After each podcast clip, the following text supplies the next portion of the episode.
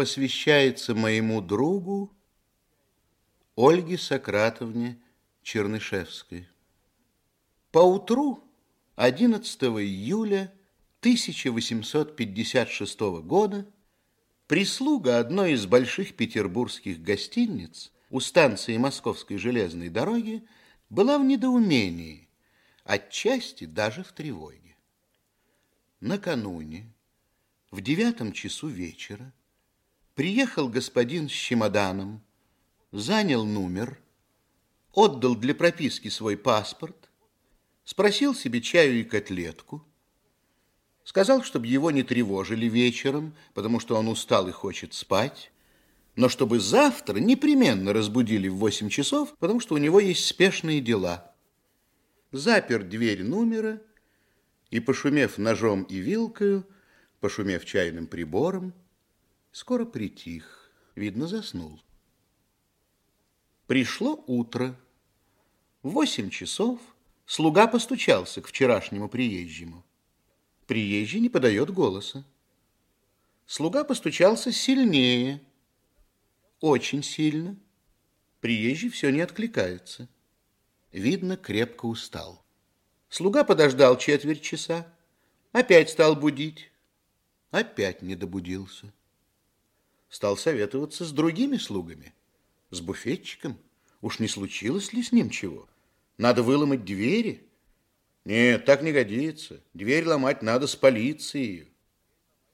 Часам к десяти утра пришел полицейский чиновник, постучался сам, велел слугам постучаться. Успех тот же, как и прежде. Нечего делать. Ломай дверь, ребята. Дверь выломали. Комната пуста. Загляните-ка под кровать и под кроватью нет приезжего. Полицейский чиновник подошел к столу. На столе лежал лист бумаги, а на нем крупными буквами было написано «Ухожу в одиннадцать часов вечера и не возвращусь. Меня услышат на Литейном мосту между двумя и тремя часами ночи. Подозрений ни на кого не иметь». Так вот оно, штука-то теперь и понятна а то никак не могли сообразить, сказал полицейский чиновник. Что же такое, Иван Афанасьевич, спросил буфетчик. Давайте чаю расскажу. Рассказ полицейского чиновника долго служил предметом одушевленных пересказов и рассуждений в гостинице. История была вот какого рода. Половине третьего ночи, а ночь была облачная, темная, на середине Литейного моста сверкнул огонь, и послышался пистолетный выстрел. Бросились на выстрел караульные служители, сбежались малочисленные прохожие. Никого и ничего не было на том месте, где раздался выстрел. Значит, не застрелил, а застрелился. Нашлись охотники нырять, притащили через несколько времени багры, но тело не нашли и не поймали. Да и как найти? Ночь темная. Оно в эти два часа уж на взморье. Поди, ищи там. Поэтому возникли прогрессисты, отвергнувшие прежние предположения. А может быть, и не было никакого тела? Может быть, пьяный или просто озорник подурачился, выстрелил, да и убежал. А то, пожалуй, тут же стоит в хлопочущей толпе, да посмеивается над тревогою, какую наделал. Но большинство, как всегда, когда рассуждает благоразумно, оказалось консервативно и защищало старое. Какое подурачился! Пустил себе пулю в лоб, да и все тут. Прогрессисты были побеждены. Но остался в результате истории элемент, с которым были согласны и побежденные. Именно, что если и не пошалил, а застрелился, то все-таки дурак. Все были согласны, что дурак. И вдруг все заговорили, на мосту ловкая штука. Это чтобы, значит, не мучиться долго, коли не удастся хорошо выстрелить. Умно рассудил. От всякой раны свалится в воду и захлебнется, прежде чем опомнится. Да, на мосту умно. Теперь уж ровно ничего нельзя было разобрать. И дурак, и умно. В то же самое утро, часу в двенадцатом, молодая дама сидела в одной из трех комнат маленькой дачи на каменном острове, шила и в полголоса напевала французскую песенку, бойкую, смелую. «Мы бедны», — говорила песенка, — «но мы рабочие люди. У нас здоровые руки. Мы темны, но мы не глупы и хотим света. Будем учиться, знание освободит нас. Будем трудиться, труд обогатит нас. Это дело пойдет, поживем, доживем. Смелая, бойкая была песенка, и ее мелодия была веселая. Было в ней две-три грустные ноты, но они покрывались общим светлым характером мотива, исчезали в рефрене, исчезали во всем заключительном куплете, по крайней мере, должны были покрываться, исчезать. Исчезали бы, если бы дама была в другом расположении духа. Но теперь у ней эти немногие грустные ноты звучали слышнее других. Видно, что молодая дама не любит поддаваться грусти. Только видно, что грусть не хочет отстать от нее, как не отталкивает она ее от себя. Но грустна ли веселая песня? Становится ли опять весела, как следует быть? Дама шьет очень усердно. Она хорошая швея. В комнату вошла служанка, молоденькая девушка. А я принесла вам письмо, Вера Павловна. По лицу Веры Павловны пробежало недоумение, когда она стала распечатывать письмо. На конверте был штемпель Петербургской городской почты. Как же это? Ведь он в Москве? Она торопливо развернула письмо и побледнела. Рука ее с письмом опустилась. Нет, это не так.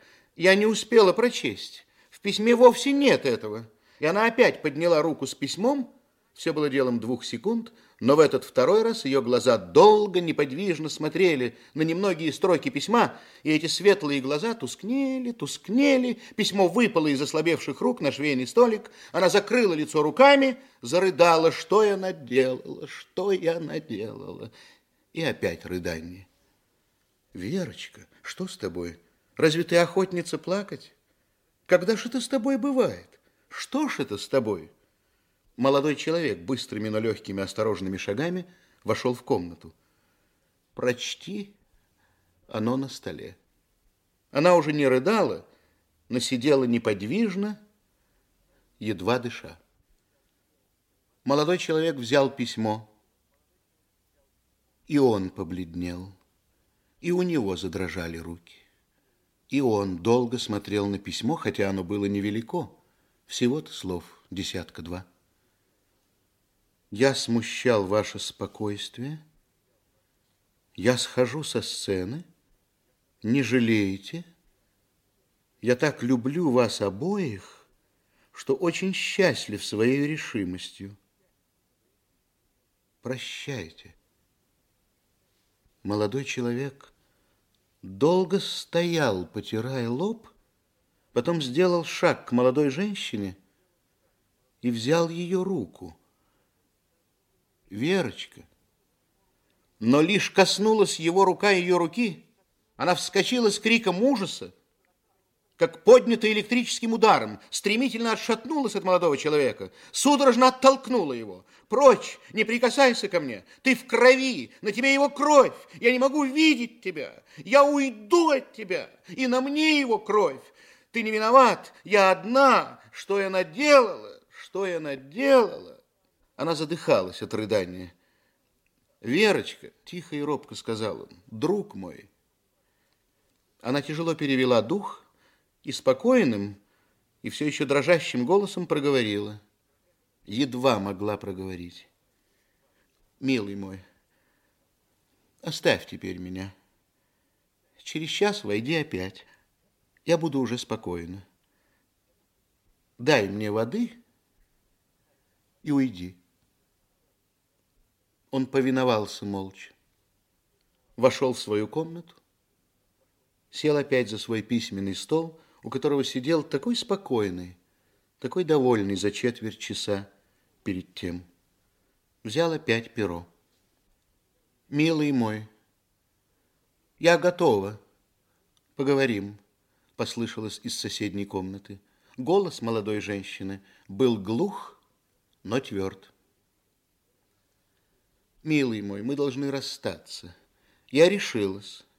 Это тяжело, но еще тяжелее было бы нам видеть друг друга. Я его убийца. Я убила его для тебя.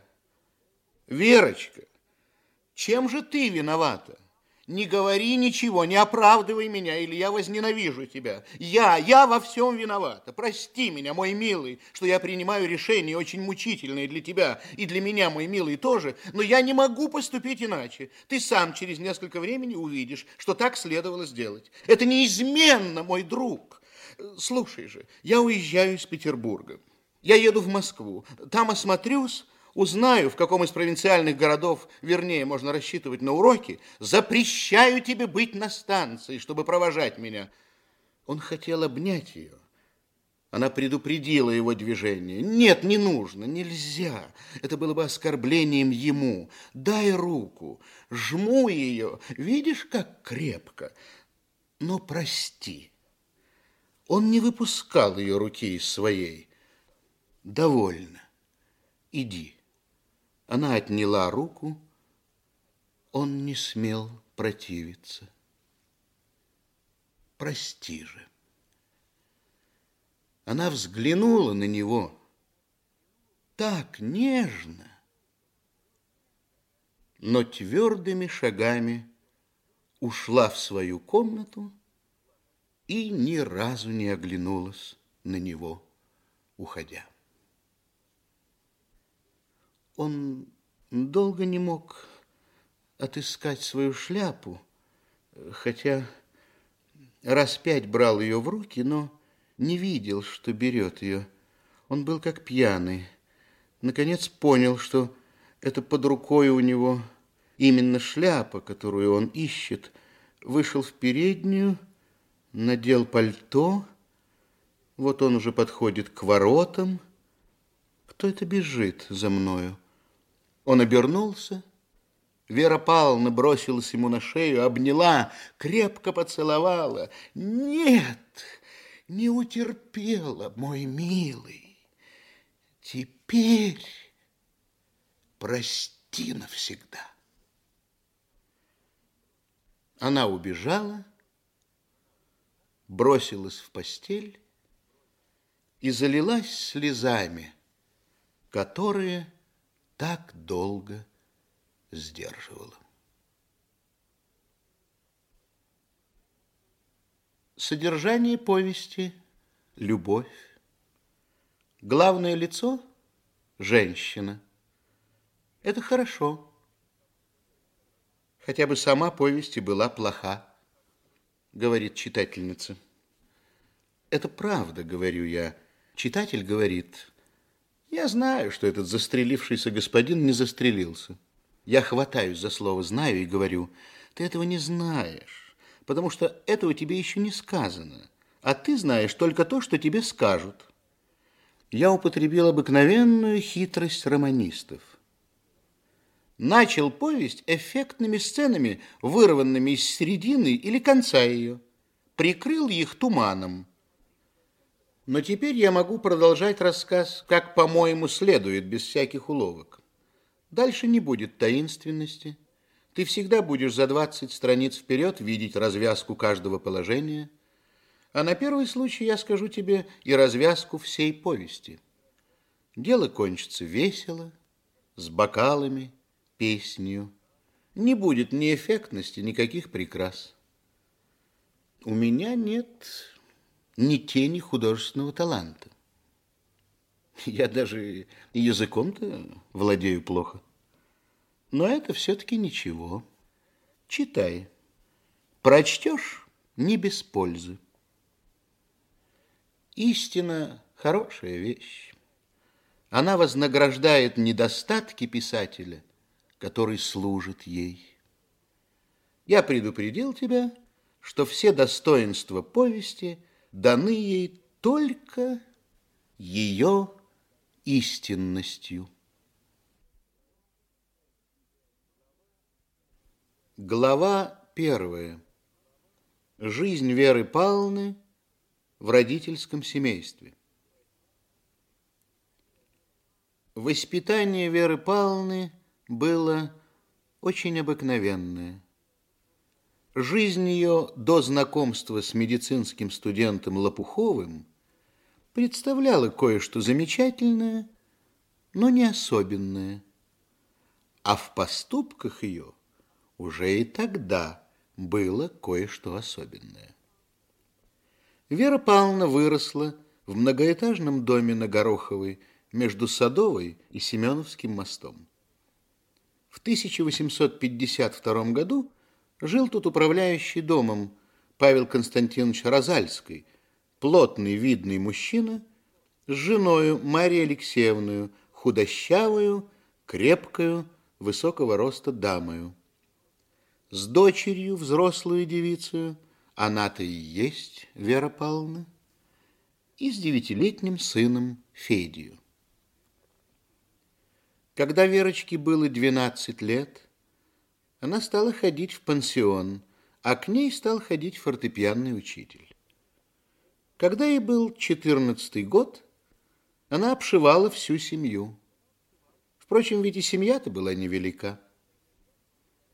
Когда Верочке пошел шестнадцатый год, Мать стала кричать на нее так.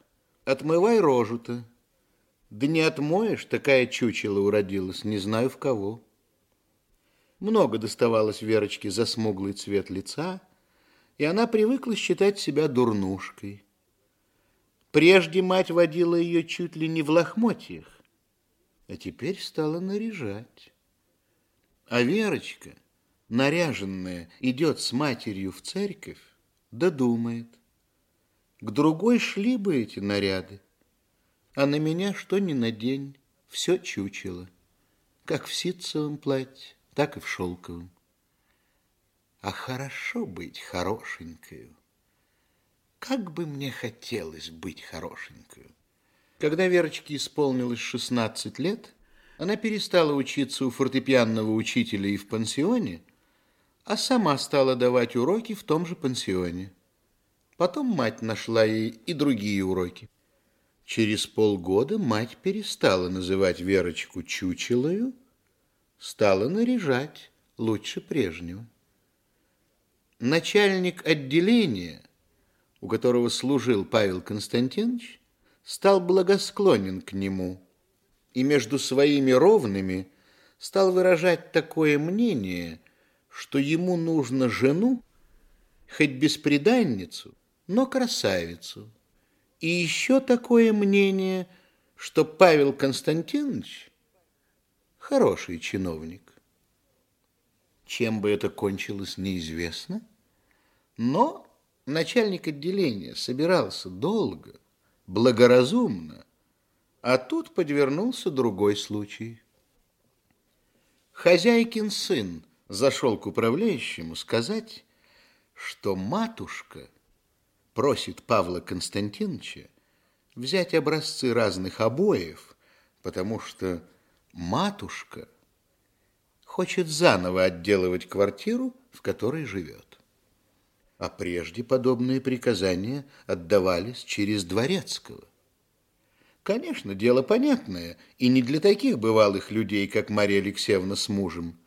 Хозяйкин сын, зашедший, просидел больше полчаса, и удостоил выкушать чаю цветочного. Мария Алексеевна на другой же день подарила дочери фермуар, оставшийся невыкупленным в закладе, и заказала дочери два новых платья. Платья не пропали даром. Хозяйкин сын повадился ходить к управляющему и, разумеется, больше говорил с дочерью, чем с управляющим и управляющихой, которые тоже, разумеется, носили его на руках. Ну и мать делала наставление дочери. Все как следует. Этого нечего и описывать. Дело известное. Однажды после обеда мать сказала, «Верочка, одевайся, да получше. Я тебе приготовила сюрприз, поедем в оперу. Я во втором ярусе взяла билет, где все генеральши бывают. Все для тебя, дурочка. Последних денег не жалею. У отца-то от расходов на тебя уж все животы подвело.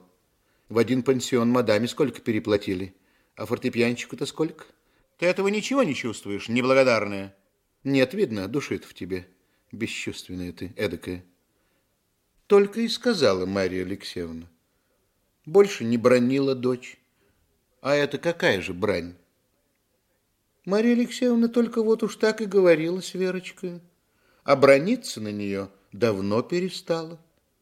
И бить ни разу не била с той поры, как прошел слух про начальника отделения. Поехали в оперу. После первого акта вошел в ложу хозяйкин сын, и с ним двое приятелей. Один статский, сухощавый и очень изящный, другой военный, полный и попроще. Сели и уселись, и много шептались между собою. Все больше хозяйкин сын со статским, а военный говорил мало. Мария Алексеевна вслушивалась, разбирала почти каждое слово, да мало могла понять, потому что они говорили все по-французски. «Э, Верочка, ты неблагодарная, как есть неблагодарная, шепчет Марья Алексеевна дочери. Что рыло ты воротишь от них? Обидели они тебя, что вошли? Честь тебе, дури, делают. А свадьба-то по-французски Марья, что ли? Верочка, а как жених с невестою? А венчаться как по-французски? Верочка сказала. Нет, Таких слов что-то не слышно. Вера, да ты мне, видно, слова-то не так сказала? Смотри у меня. Нет, так. Только этих слов вы от них не услышите. Поедемте. Я не могу остаться здесь дольше. Что? Что ты сказала, мерзавка? Глаза у Марии Алексеевны налились кровью. Поедемте, делайте потом со мной что хотите, а я не останусь. Я вам скажу после, почему. Маменька, это уж было сказано вслух, у меня очень разболелась голова. Я не могу сидеть здесь. Прошу вас. Верочка встала. Кавалеры засуетились. Это пройдет, Верочка, строго, но чинно сказала Марья Алексеевна. Походи по коридору с Михаилом Ивановичем, и пройдет голова. Нет, не пройдет. Я чувствую себя очень дурно. Скорее, маменька. Кавалеры отворили дверь, хотели вести Верочку под руки. Отказалась мерзкая девчонка. Сами подали солопы, сами пошли сажать в карету. Мария Алексеевна гордо посматривала на лакеев. Глядите, хамы, каковы кавалеры. А вот этот моим зятем будет. Сама таких хамов заведу. А ты у меня ломайся, ломайся, мерзавка. Я тебе поломаю. Карета двинулась. Что он тебе сказал, когда сажал? Он сказал, что завтра поутру зайдет узнать о моем здоровье. Не врешь, что завтра? На следующий день явился Старешников. Он справился о здоровье Веры Павловны. Я здорова. Он сказал, что очень рад, и навел речь на то, что здоровьем надобно пользоваться. Конечно, надобно. А по мнению Марии Алексеевны, и молодостью также. Он совершенно с этим согласен и думает, что хорошо было бы воспользоваться нынешним вечером – для поездки за город. День морозный, дорога чудесная. С кем же он думает ехать? Только втроем. Вы, Мария Алексеевна, Вера Павловна и я. В таком случае Марья Алексеевна совершенно согласна. Но теперь она пойдет готовить кофе и закуску, а Верочка споет что-нибудь. Верочка, ты споешь что-нибудь? Прибавляет она тоном, не допускающим возражений. Спою. Верочка села за фортепиано и запела тройку. Тогда эта песня была только что положена на музыку. Скоро Верочка остановилась. Мсье Старешников, я должна говорить с вами серьезно. Вчера вы взяли ложу, чтобы выставить меня вашим приятелем, как вашу любовницу. Я не буду говорить вам, что это бесчестно. Если бы вы были способны понять это, вы не сделали бы так. Но я предупреждаю вас, если вы осмелитесь подойти ко мне в театре, на улице, где-нибудь, я даю вам пощечину. Мать замучит меня, но пусть будет со мною, что будет, все равно. Нынче вечером вы получите от моей матери записку, что катание наше расстроилось, потому что я больна. Он стоял и хлопал глазами. Я говорила с вами, как с человеком, в котором нет ни искры чести. Но, может быть, вы еще не до конца испорчены. Если так, я прошу вас, перестаньте бывать у нас. Тогда я прощу вам вашу клевету. Если вы согласны, дайте вашу руку. Она протянула ему руку. Он взял ее, сам не понимая, что делает. Благодарю вас. Уйдите же. Скажите, что вам надо наторопиться, приготовить лошадей для поездки. Он опять похлопал глазами, она уже обернулась к нотам и продолжала тройку. Через минуту Марья Алексеевна вошла, и кухарка втащила поднос с кофе и закуской. Михаил Иванович вместо того, чтобы сесть за кофе, пятился к дверям. «Куда же вы, Михаил Иванович?» «Я тороплюсь, Марья Алексеевна, распорядиться лошадьми». «Да еще успеете, Михаил Иванович?» но Михаил Иванович был уже за дверями. Марья Алексеевна бросилась из передней в зал с поднятыми кулаками. «Что ты сделала, Верка, проклятая, а?» Но проклятой Верки не было в зале. Мать бросилась к ней в комнату, но дверь Верочкиной комнаты была заперта. Мать надвинула всем корпусом на дверь, чтобы выломать ее, но дверь не подавалась. А проклятая Верка сказала – если вы будете выламывать дверь, я разобью окно и стану звать на помощь. А вам не дамся в руки живая. Марья Алексеевна долго бесновалась, но двери не ломала. Наконец устала кричать. У Марьи Алексеевны стало рождаться раздумье. Не лучше ли вступить в переговоры с дочерью, когда она, мерзавка, уж совсем отбивается от рук? Ведь без нее ничего нельзя сделать. Ведь не женишь же без ней на ней Мишку-дурака. Да ведь еще и неизвестно, что она ему сказала.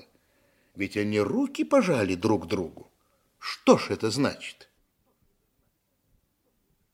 Старешников чаще и чаще начал думать, а что, как я в самом деле возьму да женюсь на ней? Ведь Старешников не смел показаться к Верочке в прежней роли, а между тем так и тянет посмотреть на нее. Словом, Старешников с каждым днем все тверже думал жениться. И через неделю, когда Марья Алексеевна в воскресенье, вернувшись от поздней обедни, сидела и обдумывала, как ловить его, он сам явился с предложением – Верочка не выходила из своей комнаты. Он мог говорить только с Марией Алексеевной. Мария Алексеевна, конечно, сказала, что она со своей стороны считает себе за большую честь, но как любящая мать должна узнать мнение дочери и просит пожаловать за ответом завтра поутру. «Ну, молодец, девка моя Вера», — говорила мужу Марья Алексеевна, удивленная таким быстрым оборотом дела. «Гляди-ка, как она забрала молодца-то в руки». Павел Константинович и Марья Алексеевна уселись на диване, как на торжественнейшем месте, и послали Матрёну просить барышню пожаловать к ним. «Вера», — начал Павел Константинович, — «Михаил Иванович делает нам честь просит твоей руки. Мы отвечали, как любящие тебя родители, что принуждать тебя не будем, но что, с одной стороны, рады. Ты, как добрая и послушная дочь, какой мы тебя всегда видели, положишься на нашу опытность, что мы не смели от Бога молить такого жениха. Согласна, Вера? Я не пойду за него. Без моего согласия не станут венчать. Вера, ты с ума сошла, говорила Марья Алексеевна задыхающимся голосом. Как же это можно? Что же мы ему скажем завтра, говорил отец. Вы не виноваты перед ним, что я не согласна. Часа два продолжалась сцена. Бились, бились, ничего не могли сделать. Покончилось тем, что вошла Матрена и спросила, подавать ли обед. Пирог уже перестоялся. Пошли обедать. Обедали молча. После обеда Верочка ушла в свою комнату. Павел Константинович прилег по обыкновению соснуть, но это не удалось ему. Только что стал он дремать, вошла Матрена и сказала, что хозяйский человек пришел. Хозяйка просит Павла Константиновича сейчас же пожаловать к ней. Матрена вся дрожала, как осиновый лист. Ей-то какое дело дрожать? А как же прикажете ей не дрожать, когда через нее сочинилась вся эта беда? Как только она позвала Верочку к папеньке и маменьке, тотчас же побежала сказать жене хозяйкина повара, что ваш барин сосватал нашу барышню призвали младшую горничную хозяйки. Стали упрекать, что она не по-приятельски себя ведет. Ничего им до сих пор не сказала.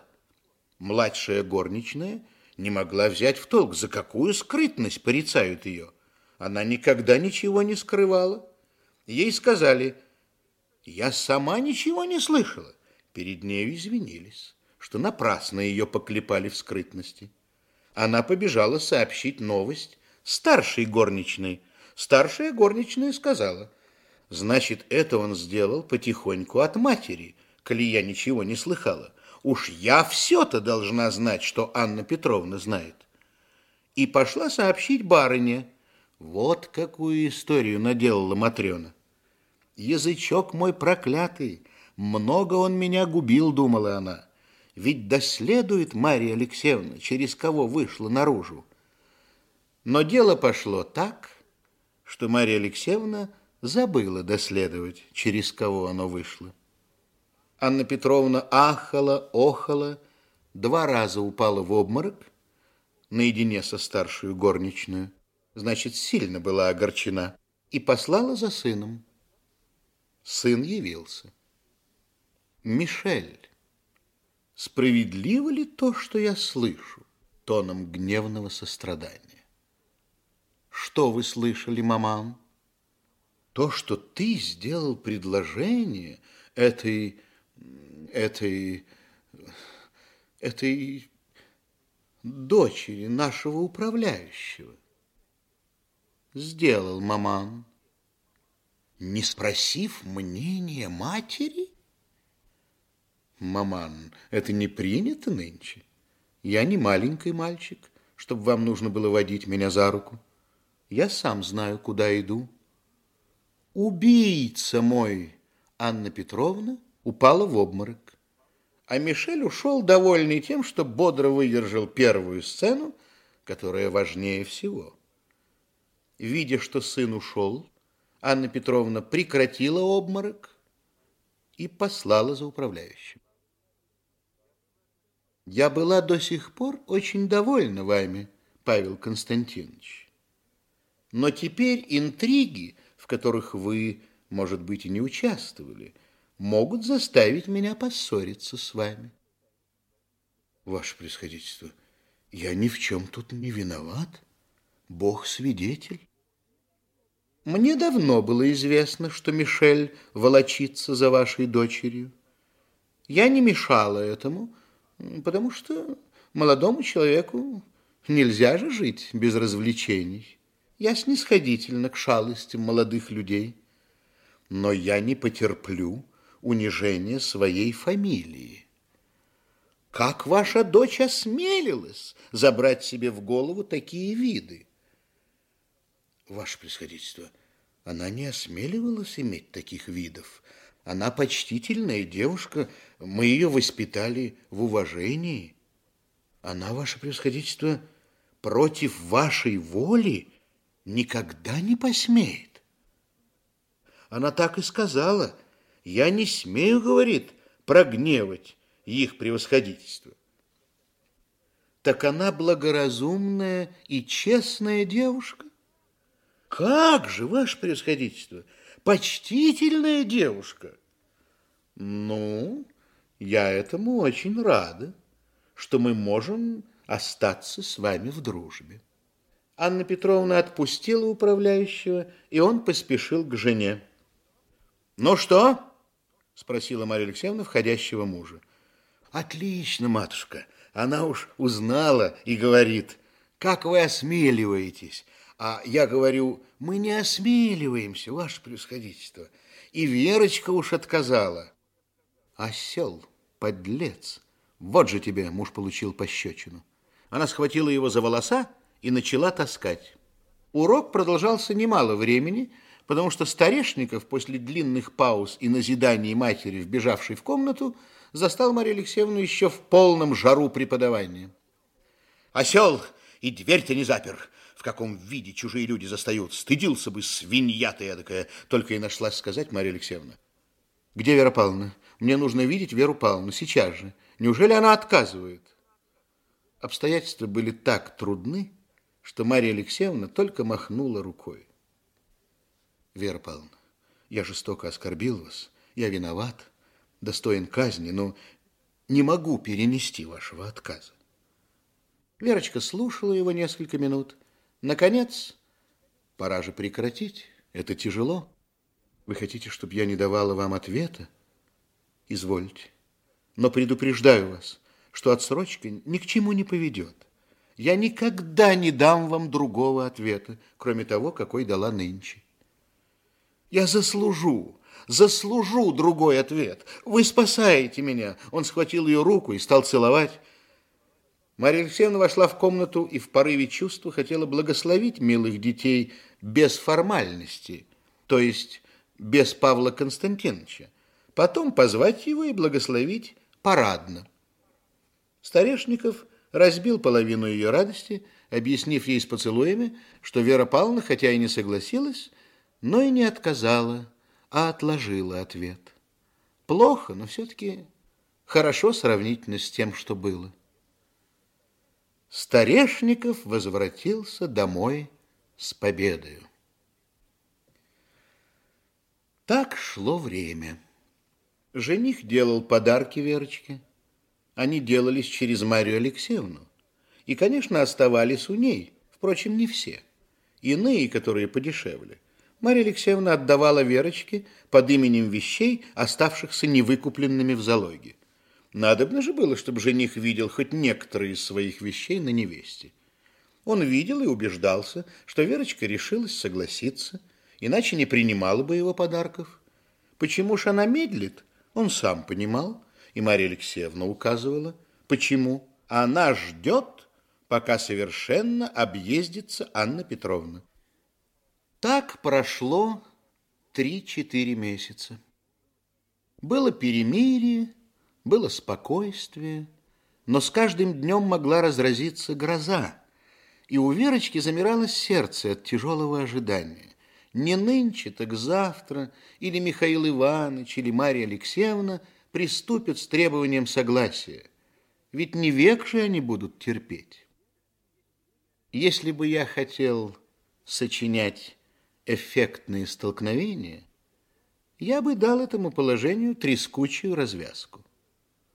Но ее не было на деле. Если бы я хотел заманивать неизвестностью, я бы не стал говорить теперь же, что ничего подобного не произошло. Но я пишу без уловок и потому вперед говорю, трескучего столкновения не будет, положение развяжется без бурь, без громов и молний. Глава вторая. Первая любовь и законный брак. Известно, как в прежние времена оканчивались подобные положения. Отличная девушка в гадком семействе, насильно навязываемый жених, пошлый человек, который ей не нравится, который сам по себе был дренноватым человеком и становился бы чем дальше, тем дреннее, но насильно держась подле нее, подчиняется ей и понемногу становится похож на человека так себе, не хорошего, но и не дурного. Девушка начинала тем, что не пойдет за него, но постепенно привыкала иметь его под своей командою и, убеждаясь, что из двух зол такого мужа и такого семейства, как ее родное, муж зло меньшее, осчастливливала своего поклонника. Сначала было ей гадко, когда она узнавала, что такое значит осчастливливать без любви. Но муж был послушен, стерпится, слюбится, и она обращалась в обыкновенную хорошую даму, то есть женщину, которая сама-то по себе и хороша, но примирилась с пошлостью и, живя на земле, только коптит небо.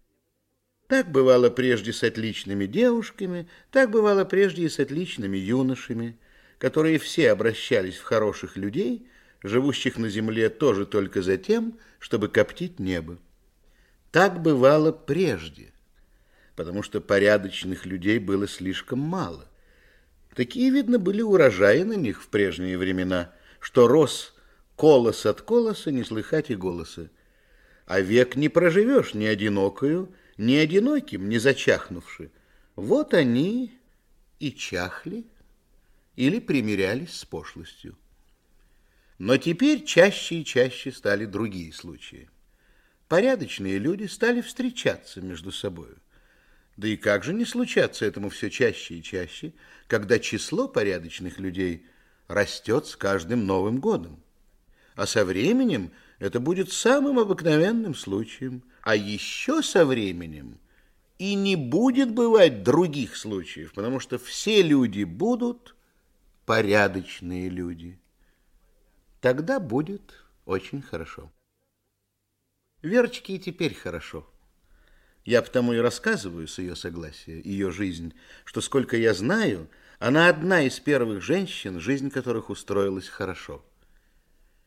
Первые случаи имеют исторический интерес.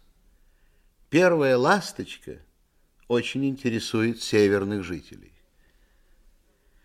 Случай, с которого стала устраиваться ее жизнь хорошо, был такого рода. Надобно стало готовить в гимназию маленького брата Верочки. Отец стал спрашивать у сослуживцев дешевого учителя. Один из сослуживцев рекомендовал ему медицинского студента Лопухова. Раз пять или шесть Лопухов был на своем новом уроке, прежде чем Верочка и он увидели друг друга. Он перенес уроки с утра на вечер, потому что по утрам ему нужно заниматься. И когда пришел вечером, то застал все семейство за чаем.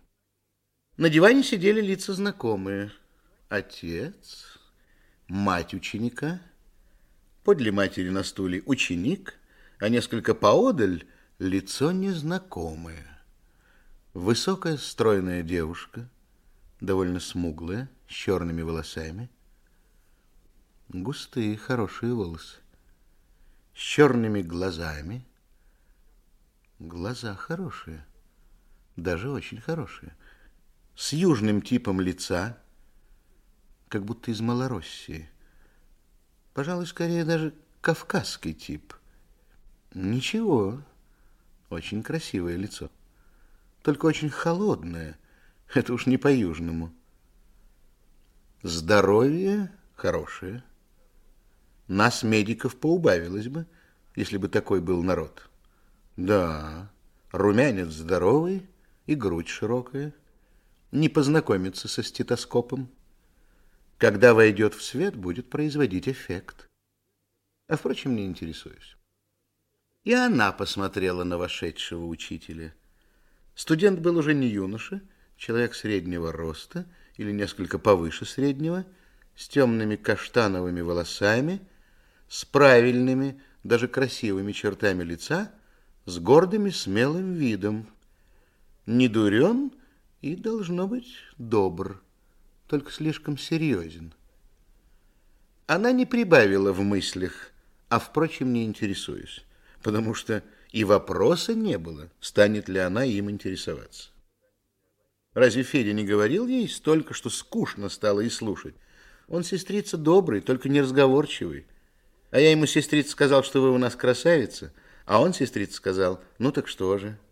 А я ему, сестрица, сказал, что на вас все смотрят, когда вы где бываете. А он, сестрица, сказал, ну и прекрасно. И учитель узнал от Феди все, что требовалось узнать о сестрице. А у сестрицы жених-то богатый, а маменька говорит, жених-то глупый. А уж как за женихом-то ухаживает? А маменька говорит, сестрица ловко жениха поймала. А маменька говорит, я хитра, а Верочка хитрее меня.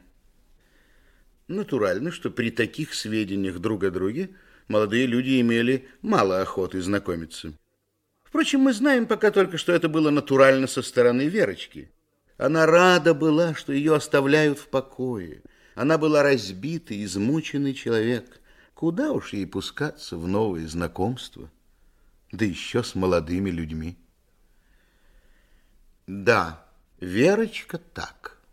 Ну, а он? Дикарь он, судя по словам Феди, и голова его набита книгами да анатомическими препаратами – составляющими самую милую приятность, самую сладостнейшую пищу души для хорошего медицинского студента. Или Федя наврал на него? Нет, Федя не наврал на него.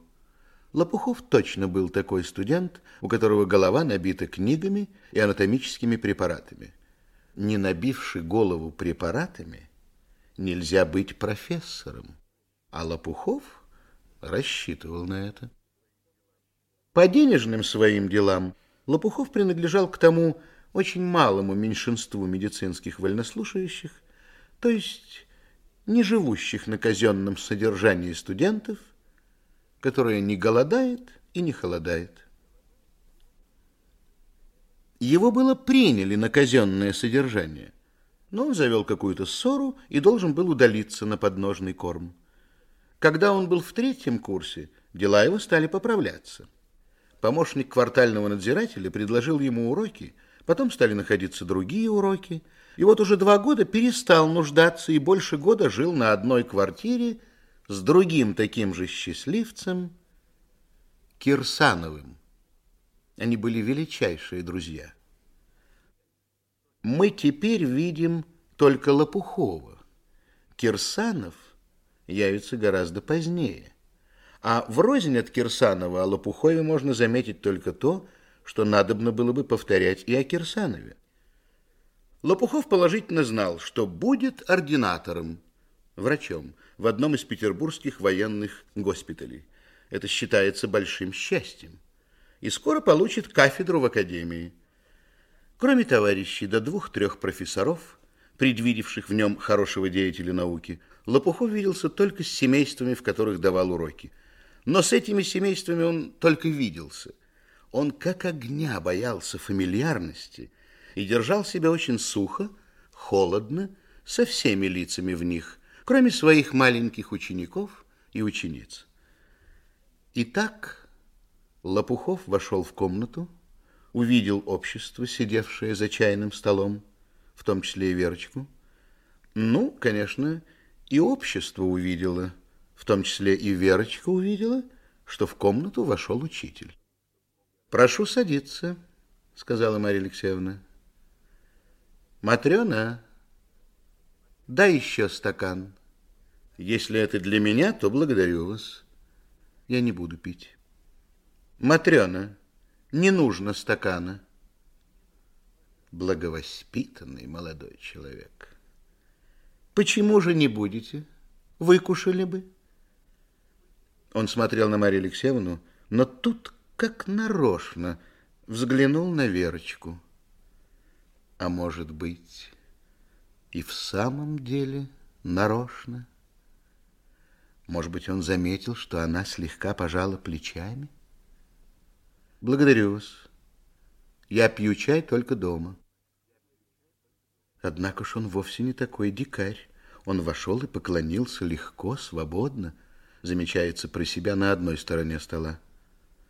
Однако ж, если она и испорченная девушка, то, по крайней мере, стыдится пошлости матери, замечается на другой стороне стола. Но Федя скоро кончил чай и отправился учиться. Таким образом, важнейший результат вечера был только тот, что Марья Алексеевна составила себе выгодное мнение об учителе, видя, что ее сахарница – вероятно, не будет терпеть большого ущерба от перенесения уроков с утра на вечер. Через два дня учитель опять нашел семейство за чаем и опять отказался от чаю, и тем окончательно успокоил Марию Алексеевну. Но в этот раз он увидел за столом еще новое лицо – офицера, перед которым лебезила Мария Алексеевна. А, жених? Верочка, ты сыграла бы что-нибудь на фортепианах? Мы с Михаилом Ивановичем послушали бы, говорит Мария Алексеевна, когда Верочка ставит на стол вторую чашку. Пожалуй. Если бы вы спели что-нибудь, Вера Павловна, прибавляет заискивающим тоном Михаил Иванович. Пожалуй. Однако ж это, пожалуй, звучит похоже на то, что я готова, чтобы только отвязаться, думает учитель. Тут что-то не так, как рассказывал Федя. Впрочем, скорее всего, действительно, девушка гордая, холодная, которая хочет войти в большой свет, чтобы господствовать и блистать. Ей неприятно, что не нашелся для этого жених получше, но, презирая жениха, она принимает его руку, потому что нет другой руки, которая ввела бы ее туда, куда хочется войти. А, впрочем, это несколько интересно. Верочка взяла первые ноты, какие попались, даже не посмотрев, что это такое, раскрыла тетрадь, опять где попалась, и стала играть машинально, все равно, чтобы не сыграть, лишь бы поскорее отделаться. Но пьеса попалась со смыслом, что-то из какой-то порядочной оперы, и скоро игра девушки одушевилась. Кончив, она хотела встать. Но вы обещали спеть, Вера Павловна. Если бы я смел, я попросил бы вас пропеть из Риголетта. Извольте. Верочка пропела, встала и ушла в свою комнату. Нет, она не холодная девушка без души. Это интересно. Когда он оканчивал урок, Марья Алексеевна подошла к нему и сказала, что завтра у них маленький вечер, день рождения дочери, и что она просит его пожаловать. Читатель, ты, конечно, знаешь вперед, что на этом вечере будет объяснение, что Верочка и Лопухов полюбят друг друга. Разумеется, так – Мария Алексеевна хотела сделать большой вечер в день рождения Верочки, а Верочка упрашивала, чтобы не звали никаких гостей. Одной хотелось устроить выставку жениха, другой выставка была тяжела. Поладили на том, чтобы сделать самый маленький вечер. Пригласить лишь несколько человек, близких знакомых. Лопухов наблюдал Верочку и окончательно убедился, в ошибочности своего прежнего понятия о ней, как о бездушной девушке, холодно выходящий по расчету за человека, которого презирает. Он видел перед собою обыкновенную молоденькую девушку, которая от души танцует, хохочет. Да, к стыду Верочки надо бы сказать, что она была обыкновенная девушка, любившая танцевать. Она настаивала, чтобы вечера вовсе не было, но вечер устроился, маленький, без выставки, стало быть, неотяготительный для нее, и она, чего никак не ожидала, забыла свое горе. В эти годы горевать так не хочется. Бегать, хохотать и веселиться так хочется, что малейшая возможность забыть заставляет забыть на время горе. Лопухов был расположен теперь в ее пользу, но ему все еще было непонятно многое. Он был заинтересован странностью положения Верочки. «Мсье Лопухов, я никак не ожидала видеть вас танцующим», — начала она. «Почему же? Разве это так трудно танцевать?» «Вообще, конечно, нет. Для вас, разумеется, да. Почему же для меня?» «Потому что я знаю вашу тайну, вашу и Федину. Вы пренебрегаете женщинами». Федя не совсем верно понял мою тайну. Я не пренебрегаю женщинами, но я избегаю их. И знаете почему? У меня есть невеста, очень ревнивая. У вас есть невеста? Да. Вот неожиданность. Студент и уж обручен. Она хороша собою? Вы влюблены в нее? Да, она красавица, и я очень люблю ее. Пришла последняя кадриль. Мы все говорили обо мне, начал Лопухов. А ведь это очень нелюбезно с моей стороны, что я все говорил о себе. Теперь я хочу быть любезным, говорить о вас, Вера Павловна. Знаете, я был о вас еще гораздо худшего мнения, чем вы обо мне. Но все-таки я не умею отвечать себе на одно. Отвечайте вы мне. Скоро будет ваша свадьба? Никогда. Я так и думал. Но зачем же он считается женихом? Зачем он считается женихом? Зачем?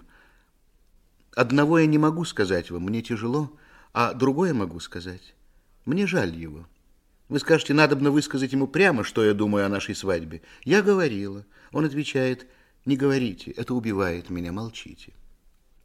Это вторая причина. А первую, которую вы не можете сказать мне, я могу сказать вам – Ваше положение в семействе ужасно. Теперь оно сносно, теперь меня никто не мучит. Ждут и оставляют, или почти оставляют одну. Но ведь это не может так продолжаться много времени. К вам начнут приставать. Что тогда? Ничего. Я думала об этом и решилась. Я тогда не останусь здесь. Я могу быть актрисой. Какая это завидная жизнь, независимость, независимость. И аплодисменты. Да, и это приятно. Но главное – независимость. Делать, что хочу, жить, как хочу, никого не спрашиваясь, ничего ни от кого не требовать, ни в ком, ни в ком не нуждаться. Я так хочу жить. Это так. Это хорошо. Теперь у меня к вам просьба. Я узнаю, как это сделать, к кому надобно обратиться. Да? Благодарю. Верочка пожала ему руку. Делайте это скорее. Мне так хочется поскорее вырваться из этого гадкого, несносного, унизительного положения. Как это так скоро? Как это так неожиданно, думает Верочка одна в своей комнате по окончании вечера. В первый раз говорили и стали так близки. За полчаса вовсе не знать друг друга – и через час видеть, что стали так близки. Как это странно!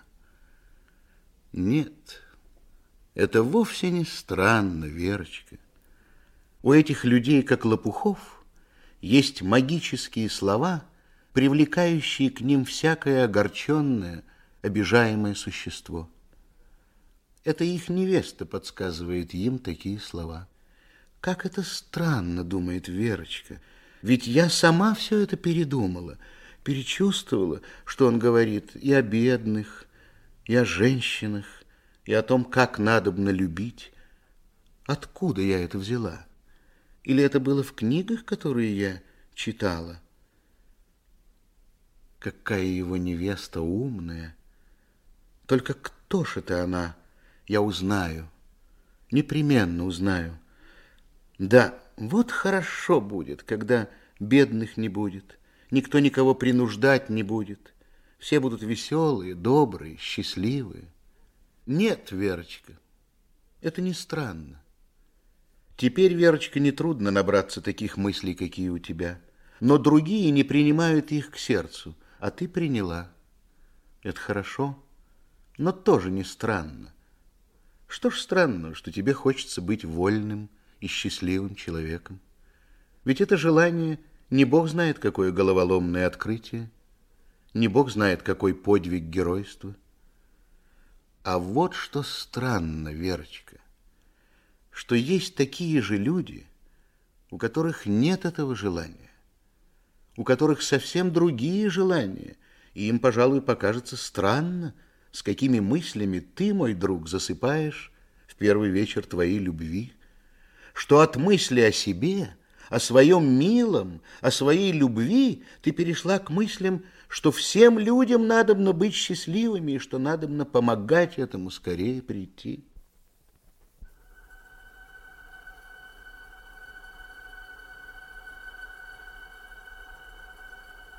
Первый сон Верочки.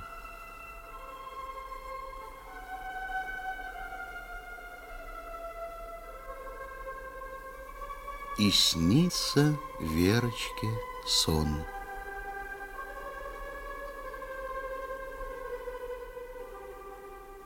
Снится ей, что она заперта в сыром темном подвале. И вдруг дверь растворилась, и Верочка очутилась в поле. Бегает, резвится и думает, как же это я могла не умереть в подвале? Это потому, что я не видала поля. Если бы я видала его, я бы умерла в подвале. И опять бегает, резвится. Снится ей, что она разбита параличом. И она думает, как же это я разбита параличом? Это бывают разбиты старики, старухи, а молодые девушки не бывают? Бывают, часто бывают, говорит чей-то незнакомый голос. А ты теперь будешь здорова.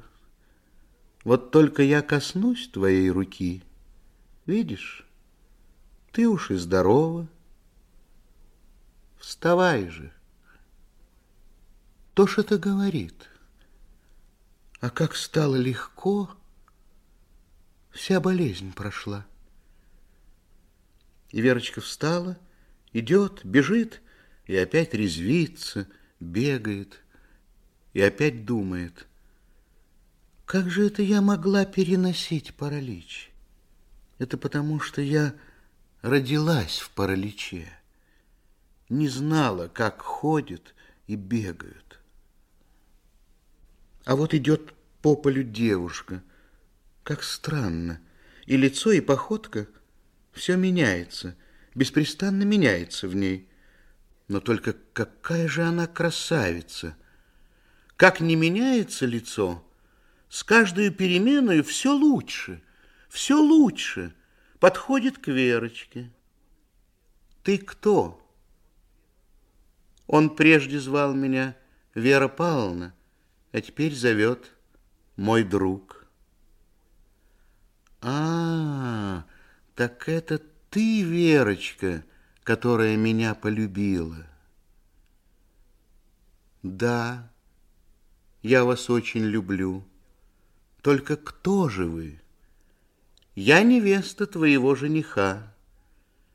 Какого жениха? Я не знаю. Я не знаю своих женихов. Они меня знают, а мне нельзя их знать. У меня их много. Ты кого-нибудь из них выбери себе в женихи. Только из них, из моих женихов. Я хочу, чтобы мои сестры и женихи выбирали только друг друга. Ты была заперта в подвале? Была разбита параличом? Была. Теперь избавилась? Да. Это я тебя выпустила. Я тебя вылечила. Помни же, что еще много невыпущенных, много невылеченных. Выпускай, лечи. Будешь? Буду. Только как же вас зовут? Мне так хочется знать. У меня разные имена. Кому как надобно меня звать, такое имя я ему и сказываю. Ты меня зови любовью к людям. Меня немногие так зовут, а ты зови так. И Верочка идет по городу. Вот подвал, в подвале заперты девушки. Верочка притронулась к замку, замок слетел. Идите, они выходят. Вот комната, в комнате лежат девушки, разбитые параличом. Вставайте! Они встают, идут, и все они опять на поле, бегают, резвятся. Ах, как весело! С ними вместе гораздо веселее, чем одной. Ах, как весело!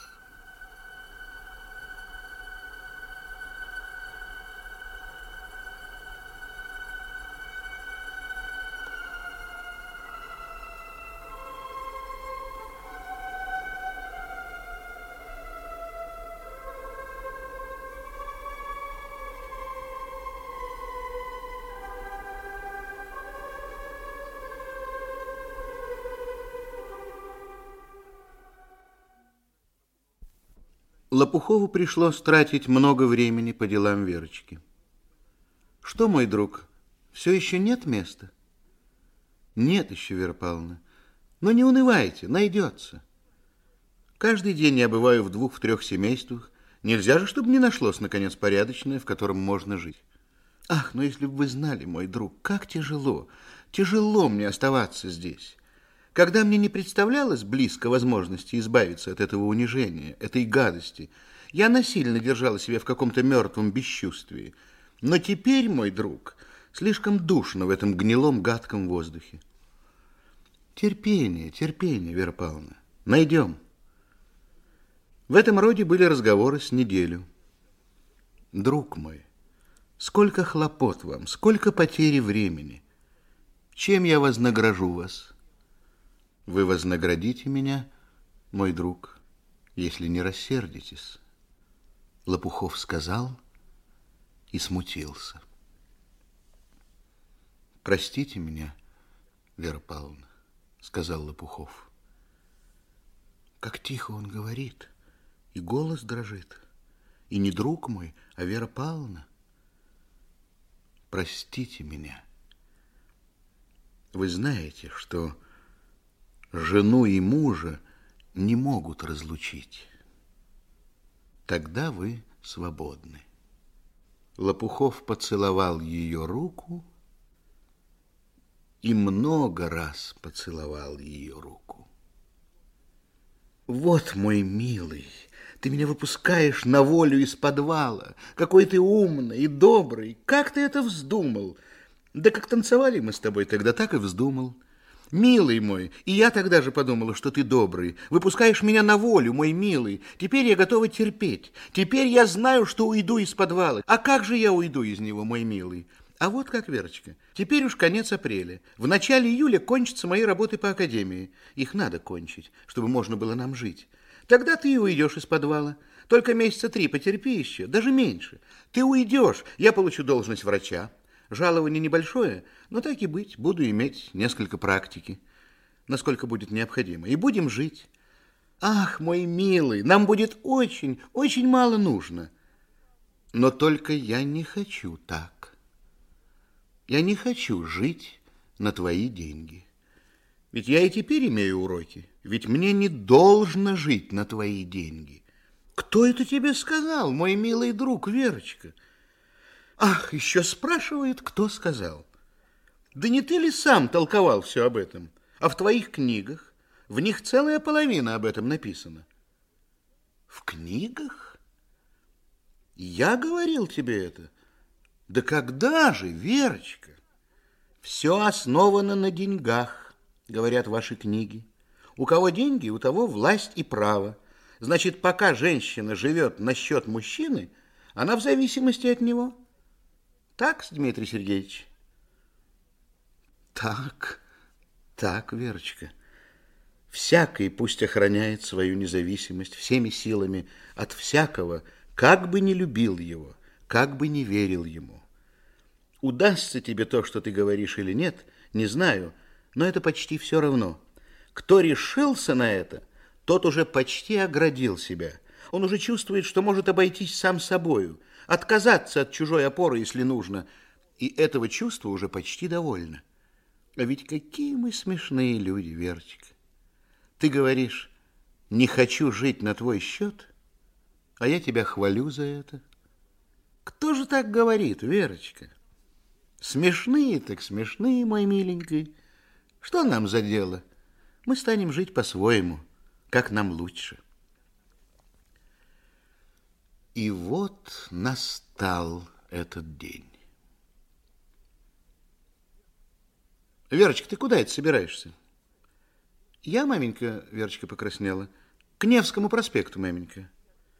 Так и я с тобой пойду, Верочка. Мне в гостиный двор нужно. Отправляются. Идут. Дошли до гостиного двора. Вот и лавка Рузанова. Маменька, я вам два слова скажу. Что с тобой, Верочка?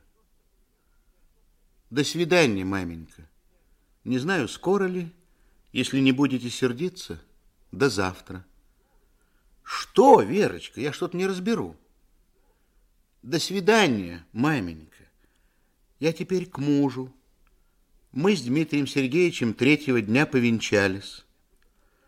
Лопухов к вам нынче вечером зайдет, маменька. А вы не сердитесь на меня, маменька. Надо сказать, что свадьба Веры Павловны и Лопухова устроилась не очень многосложным, хотя и не совсем обыкновенным образом. Прежде всего надо было подумать о венчании. В медицинской академии есть много людей всяких сортов. Есть, между прочим, и семинаристы. Они имеют знакомство в духовной академии. Через них были в ней знакомства и у Лопухова. Один из знакомых ему студентов духовной академии, не близкий, но хороший знакомый, кончил курс год тому назад и был священником в каком-то здании с бесконечными коридорами на Васильевском острове. Вот к нему-то и отправился Лопухов, и по экстренности случая, и позднему времени – даже на извозчике. Мерцалов, сидевший дома один, читал какое-то новое сочинение, то ли Людовика XIV, то ли кого другого из той же династии. Вот какое и вот какое дело, Алексей Петрович. Знаю, что для вас это очень серьезный риск.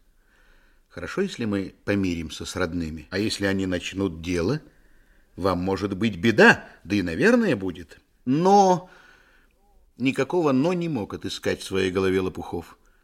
Как в самом деле убеждать человека, чтобы он за нас клал шею в петлю? Мерцалов долго думал, тоже искал «но» для уполномочения себя на такой риск и тоже не мог придумать никакого «но». Следовательно, препятствий не оставалось. В понедельник поутру Лопухов сказал Кирсанову, знаешь ли что, Александр, уж верно подарить тебе ту половину нашей работы, которая была моей долей. Бери мои бумаги и препараты, я бросаю. Выхожу из академии. Вот и просьба. Женюсь. Лопухов рассказал историю в двух словах. Глупо ли ты поступаешь, умно ли? Не знаю. Но, по крайней мере, сам не стану делать той глупости, чтобы пытаться отговаривать, когда знаю, что не отговорить. Я тебе тут нужен на что-нибудь или нет? Нужно квартиру приискать где-нибудь в дешевой местности. Три комнаты. Мне надо бы нахлопотать в академии, чтобы поскорее выдали бумаги, чтобы завтра же. Так поищи квартиру ты. Во вторник Лопухов получил свои бумаги, отправился к Мерцалову, сказал, что свадьба завтра. В среду в одиннадцать часов, пришедший на бульвар, Лопухов довольно долго ждал Верочку и начинал уже тревожиться. Но вот и она так спешит. Верочка, друг мой, не случилось ли чего с тобой? Нет, миленькая, ничего. Я опоздала только от того, что проспала. Вот о чем я хотел тебя просить, моя милая Верочка. Нам надо бы поскорее посоветоваться, чтоб обоим быть спокойными. Дня через три, верно уж найду квартиру, закуплю, что нужно по хозяйству. Тогда нам и можно будет поселиться с тобой вместе. Можно, мой голубчик, можно. Но ведь прежде надо бы повенчаться. Ах, я и забыла, миленькой, надо повенчаться прежде. Так венчаться и нынче можно. Об этом я и хотел просить тебя. Пойдем, миленькой, повенчаемся. Да как же ты все это устроил? Какой ты умненький, миленький. А вот на дороге все расскажу. Поедем. Приехали, прошли по длинным коридорам к церкви, отыскали сторожа, послали к Мерцалову. Теперь, Верочка, у меня к тебе еще просьба. Ведь ты знаешь, в церкви заставляют молодых целоваться. Да, мой миленький, только как это стыдно. Так вот, чтобы не было тогда слишком стыдно, поцелуемся теперь. Так и быть, мой миленький, поцелуемся. Да разве нельзя без этого? Да ведь в церкви же нельзя без этого. Так приготовимся. Они поцеловались. Миленький, хорошо, что успели приготовиться. Вон уж сторож идет. Теперь в церкви не так стыдно будет. Но пришел не сторож. Сторож побежал за дичком. Вошел Кирсанов, дожидавшийся их у Мерцалова. Верочка, вот это и есть Александр Матвеевич Кирсанов, которого ты ненавидишь и с которым хочешь запретить мне видеться. Вера Павловна, за что же вы хотите разлучить наши нежные сердца? За то, что они нежные, сказала Верочка, подавая руку Кирсанову, все еще продолжая улыбаться. Задумалась. А сумею ли я любить его, как вы? Ведь вы его очень любите. Я? Я никого, кроме себя, не люблю, Вера Павловна. И его не любите? Жили, не ссорились, и того довольно. И он вас не любил? Не замечал что-то? Впрочем, спросим у него. Ты любил, что ли, меня, Дмитрий? Особенной ненависти к тебе не имел. Ну, когда так, Александр Матвеевич, я не буду запрещать ему видеться с вами. И сама буду любить вас. Вот это гораздо лучше, Вера Павловна. А вот и я готов, подошел Алексей Петрович. Пойдемте в церковь. В половине службы пришла Наталья Андреевна, или Наташа, как ее звал Алексей Петрович, по окончании свадьбы попросила молодых зайти к ней. У ней был приготовлен маленький завтрак. Зашли, посмеялись, даже протанцевали две кадрили в две пары, даже вальсировали. Алексей Петрович, не умевший танцевать, играл им на скрипке. Часа полтора пролетели легко и незаметно. Свадьба была веселая. Глава третья. Замужество и вторая любовь. Прошло три месяца после того, как Верочка вырвалась из подвала. Дела Лопуховых шли хорошо. Он уже имел порядочные уроки, достал работу у какого-то книгопродавца, перевод учебника географии. Вера Павловна также имела два урока, хотя не завидных, но и не очень плохих.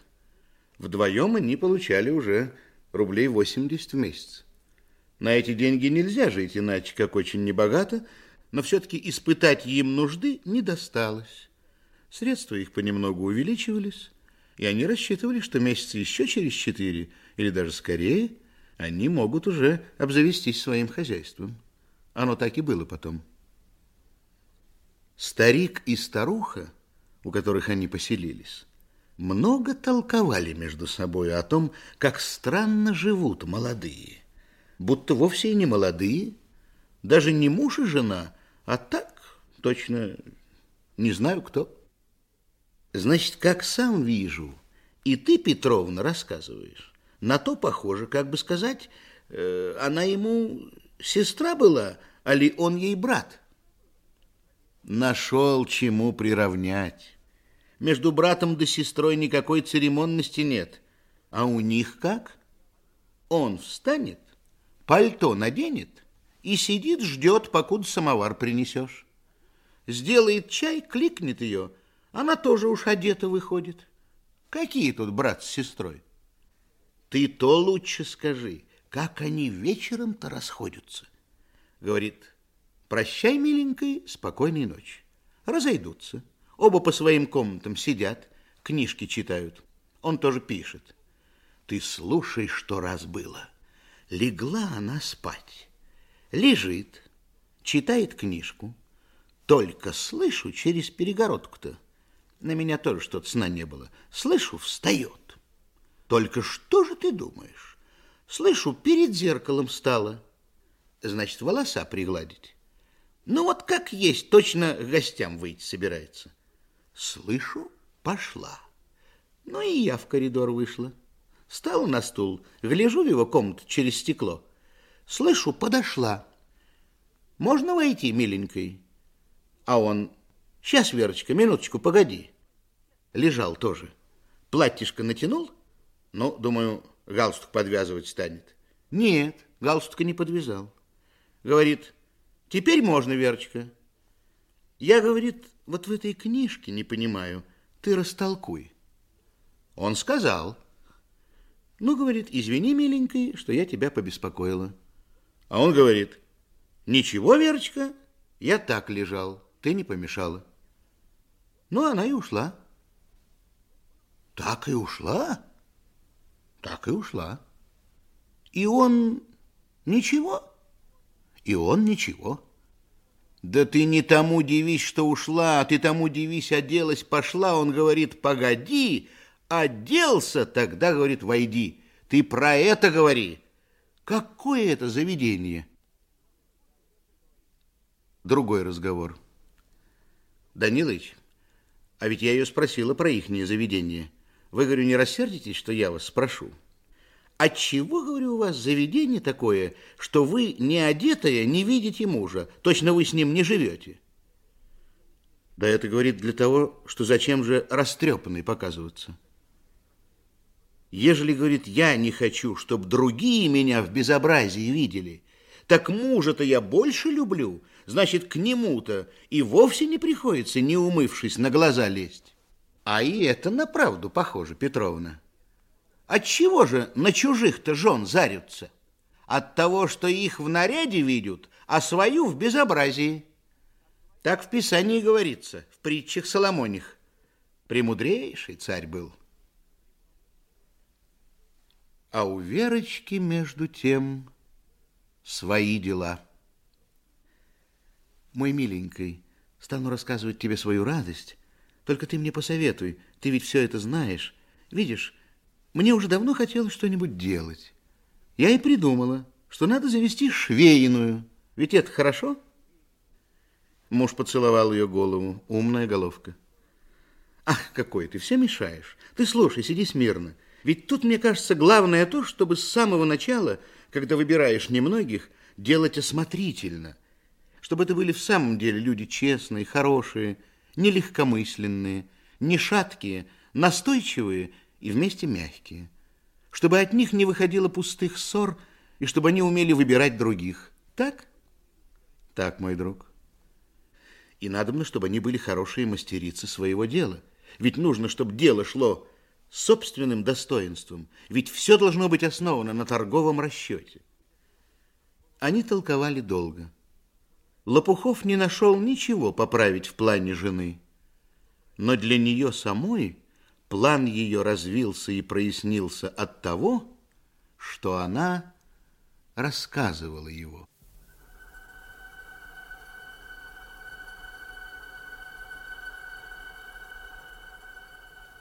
Второй сон Веры Павловны.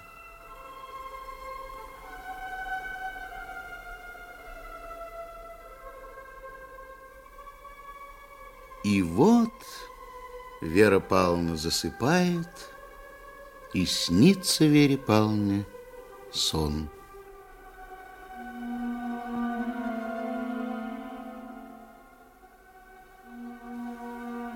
Поле. И по полю ходит муж, то есть миленький, и Алексей Петрович Мерцалов. И миленький говорит – вы интересуетесь знать, Алексей Петрович, почему из одной грязи родится пшеница такая белая, чистая и нежная, а из другой грязи не родится? Эту разницу вы сами сейчас увидите. Посмотрите корень этого прекрасного колоса. Около корня грязь, но это грязь свежая, можно сказать, чистая грязь. Слышите, запах сырой, неприятный, но не затхлый, не скиснувшийся. Вы знаете, что на языке философии, которой мы с вами держимся, эта чистая грязь называется реальная грязь. Она грязна, это правда. Но всмотритесь в нее хорошенько, вы увидите, что все элементы, из которых она состоит, сами по себе здоровы. Они составляют грязь в этом соединении, но пусть немного переменится расположение атомов – и выйдет что-нибудь другое, потому что основные элементы здоровы. Откуда же здоровое свойство этой грязи? Обратите внимание на положение этой поляны. Вы видите, что вода здесь имеет сток, и потому здесь не может быть гнилости. Да, движение есть реальность, говорит Мерцалов, потому что движение – это жизнь, но жизнь имеет главным своим элементом труд, а потому главный элемент реальности – труд. Теперь перейдем на эту поляну. Берем и здесь растение, также рассматриваем его корень. Он также загрязнен. Обратите внимание на характер этой грязи. Нетрудно заметить, что эта грязь гнилая, то есть фантастическая грязь по научной терминологии, говорит Алексей Петрович. Так, элементы этой грязи находятся в нездоровом состоянии. Вы видите, вода не имеет стока из нее, потому застаивается, гниет.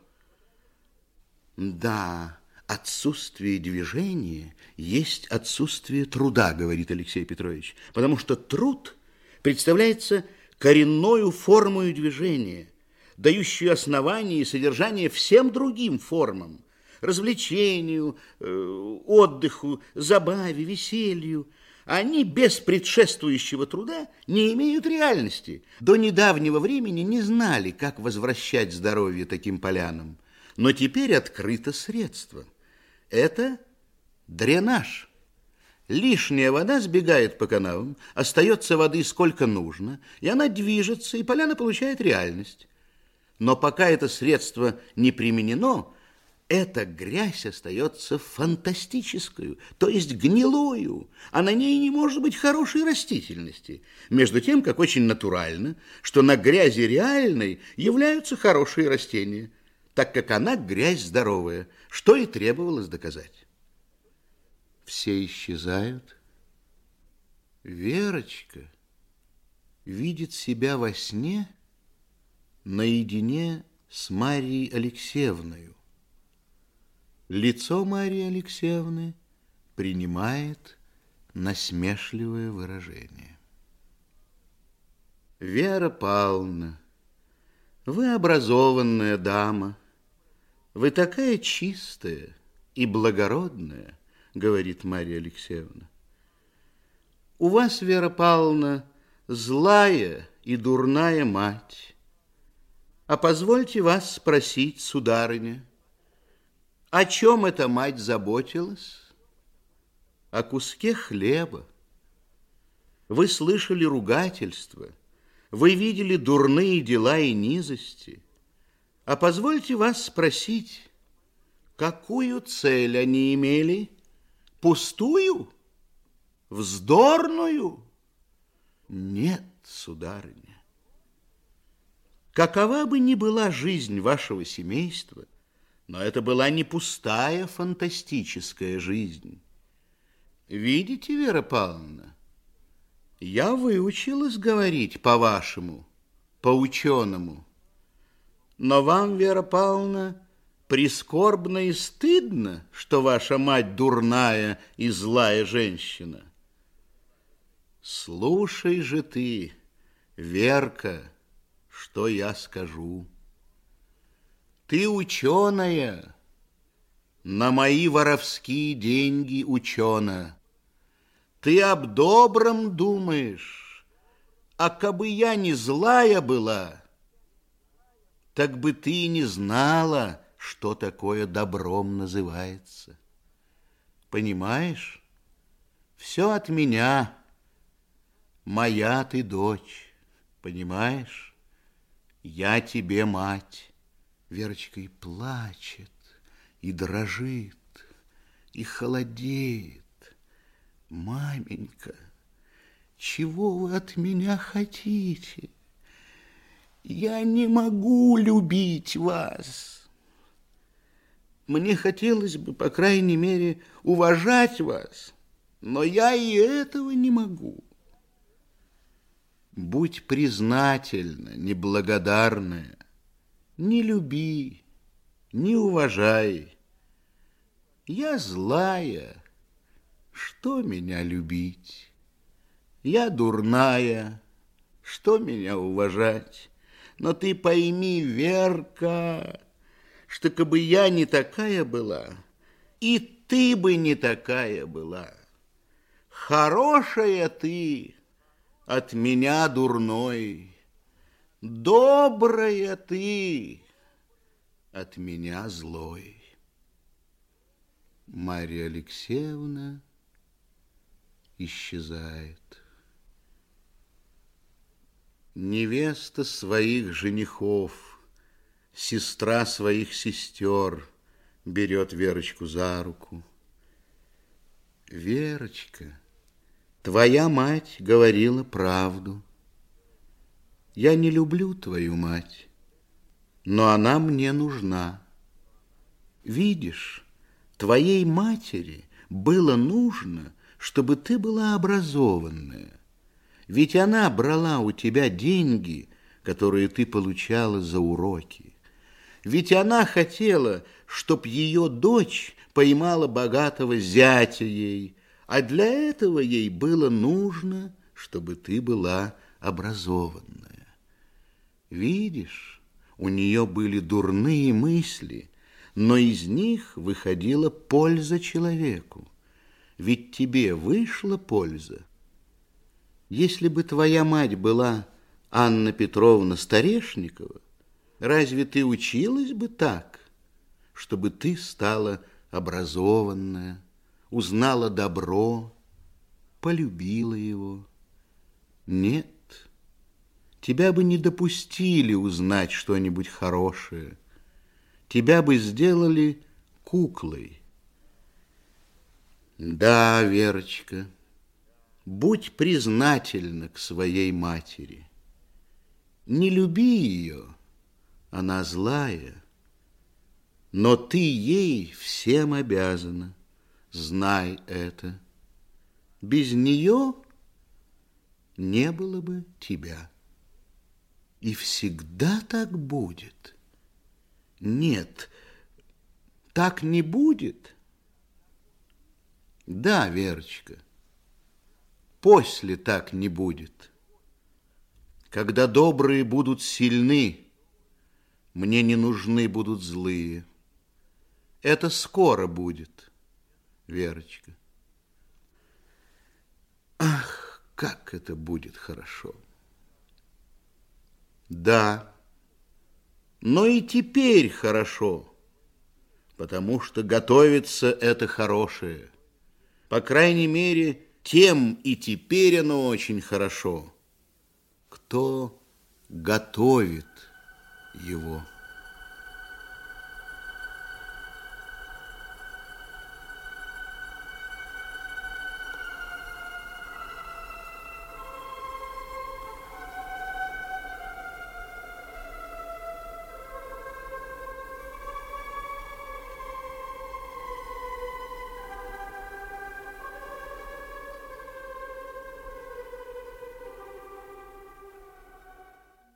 Мастерская Веры Павловны устроилась. Основания были просты. Вначале даже так просты, что нечего о них и говорить. Вера Павловна не сказала своим трем первым швеям ровно ничего, кроме того, что даст им плату несколько немного побольше той, какую швеи получают в магазинах. Дело не представляло ничего особенного. Швеи видели, что Вера Павловна женщина не пустая, не легкомысленная, потому без всяких недоумений приняли ее предложение работать у ней. Но когда кончился месяц, Вера Павловна пришла в мастерскую с какой-то счетной книгой, попросила своих швей прекратить работу и послушать, что она будет говорить.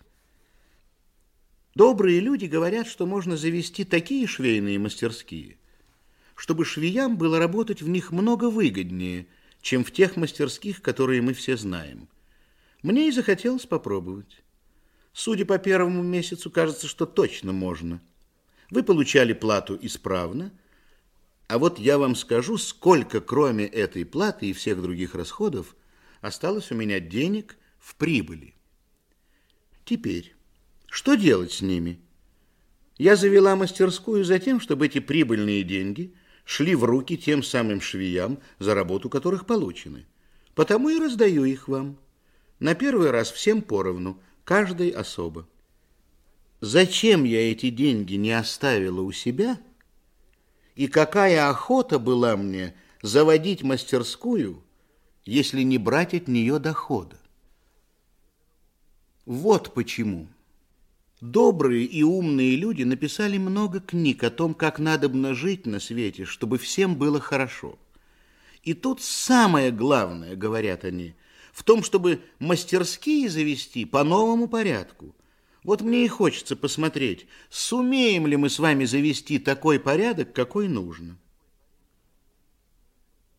Я пропускаю множество подробностей, потому что не описываю мастерскую, а только говорю о ней лишь в той степени, в какой это нужно для обрисовки деятельности Веры Павловны но надобно несколько подробнее сказать об одной стороне жизни мастерской.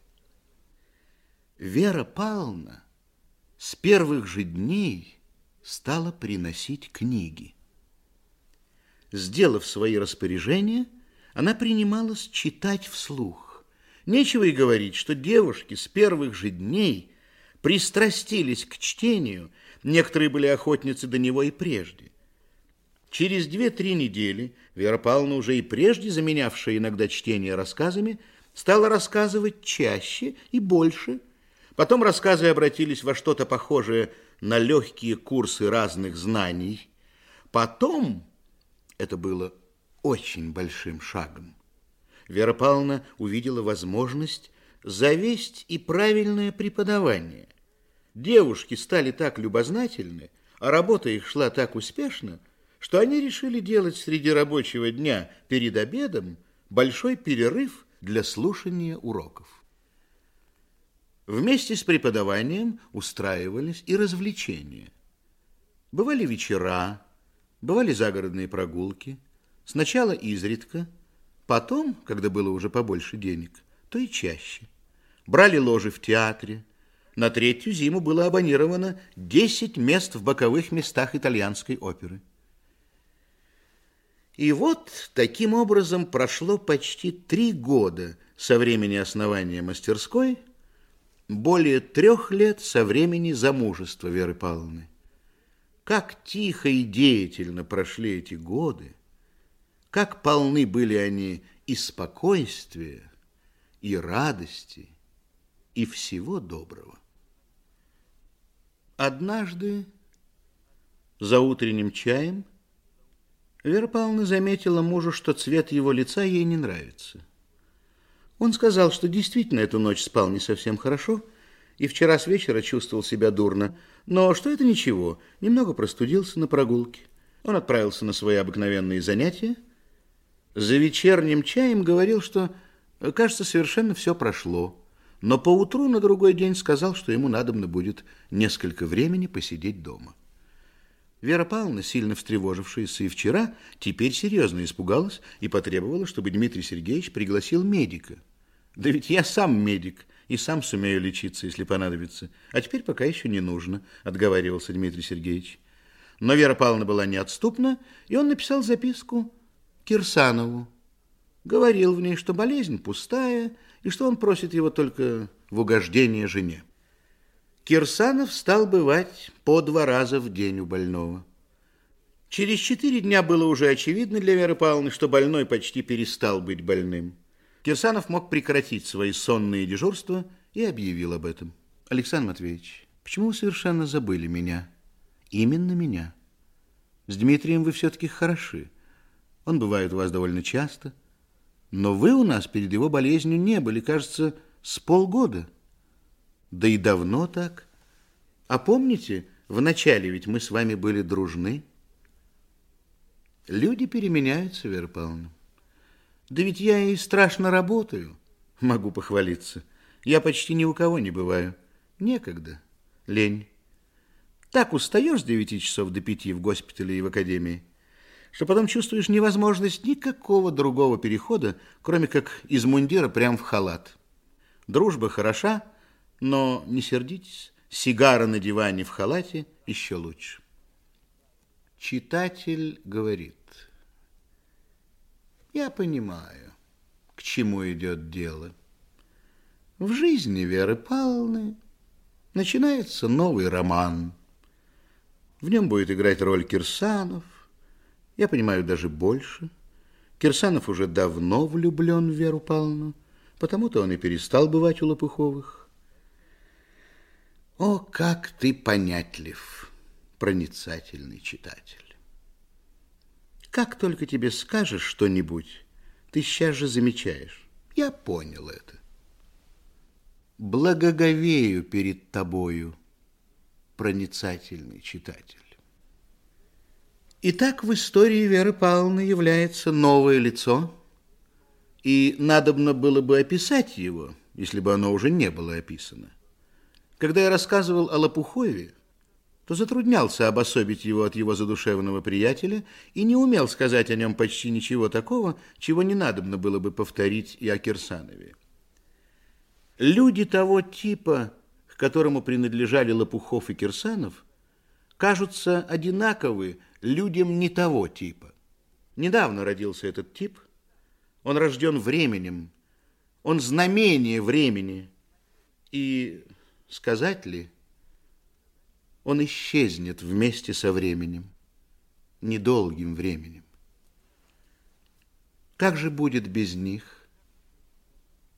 Плохо но после них все-таки будет лучше, чем до них. И пройдут года, и скажут люди, после них стало лучше, но все-таки осталось плохо.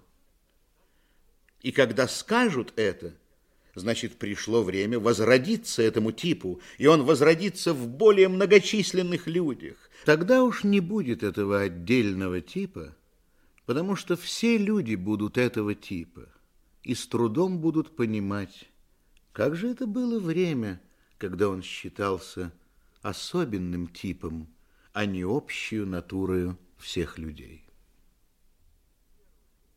В первое время замужества Веры Павловны Кирсанов бывал у Лопуховых очень часто. И скоро стал чрезвычайно дружен с Верой Павловной, столько же, как с самим Лопуховым. Теперь болезнь Лопухова принудила Кирсанова быть более недели в коротких ежедневных отношениях с Лопуховыми. Он понимал, что ступает на опасную для себя дорогу, решаясь просиживать вечера с ними, чтобы отбивать у Веры Павловны дежурство. Ведь он был так рад и горд, что тогда, около трех лет назад, заметив в себе признаки страсти, умел так твердо сделать все, что было нужно – для остановки ее развития. Опасность была большая, но только для него, Кирсанова. Вере Павловне какая же опасность? Она любит мужа. Выбор сделан, она очень довольна и счастлива выбором. У нее не может явиться и мысли искать лучшего. Разве ей не хорошо? Об этом смешно и думать. Это опасение за нее и за Лопухова было бы нелепым тщеславием со стороны его – Кирсанова. Так рассуждал Кирсанов. Еще какой-нибудь месяц, и при всей неизменности дружбы друзья будут мало видеться, и дело будет в шляпе. Зорки глаза у Лопухова. Неужели он ничего не замечает? Нет, ничего. А Вера Павловна? И Вера Павловна ничего не замечает. И в себе ничего не замечает. И в себе ничего не замечает Вера Павловна. Только снится Вере Павловне сон.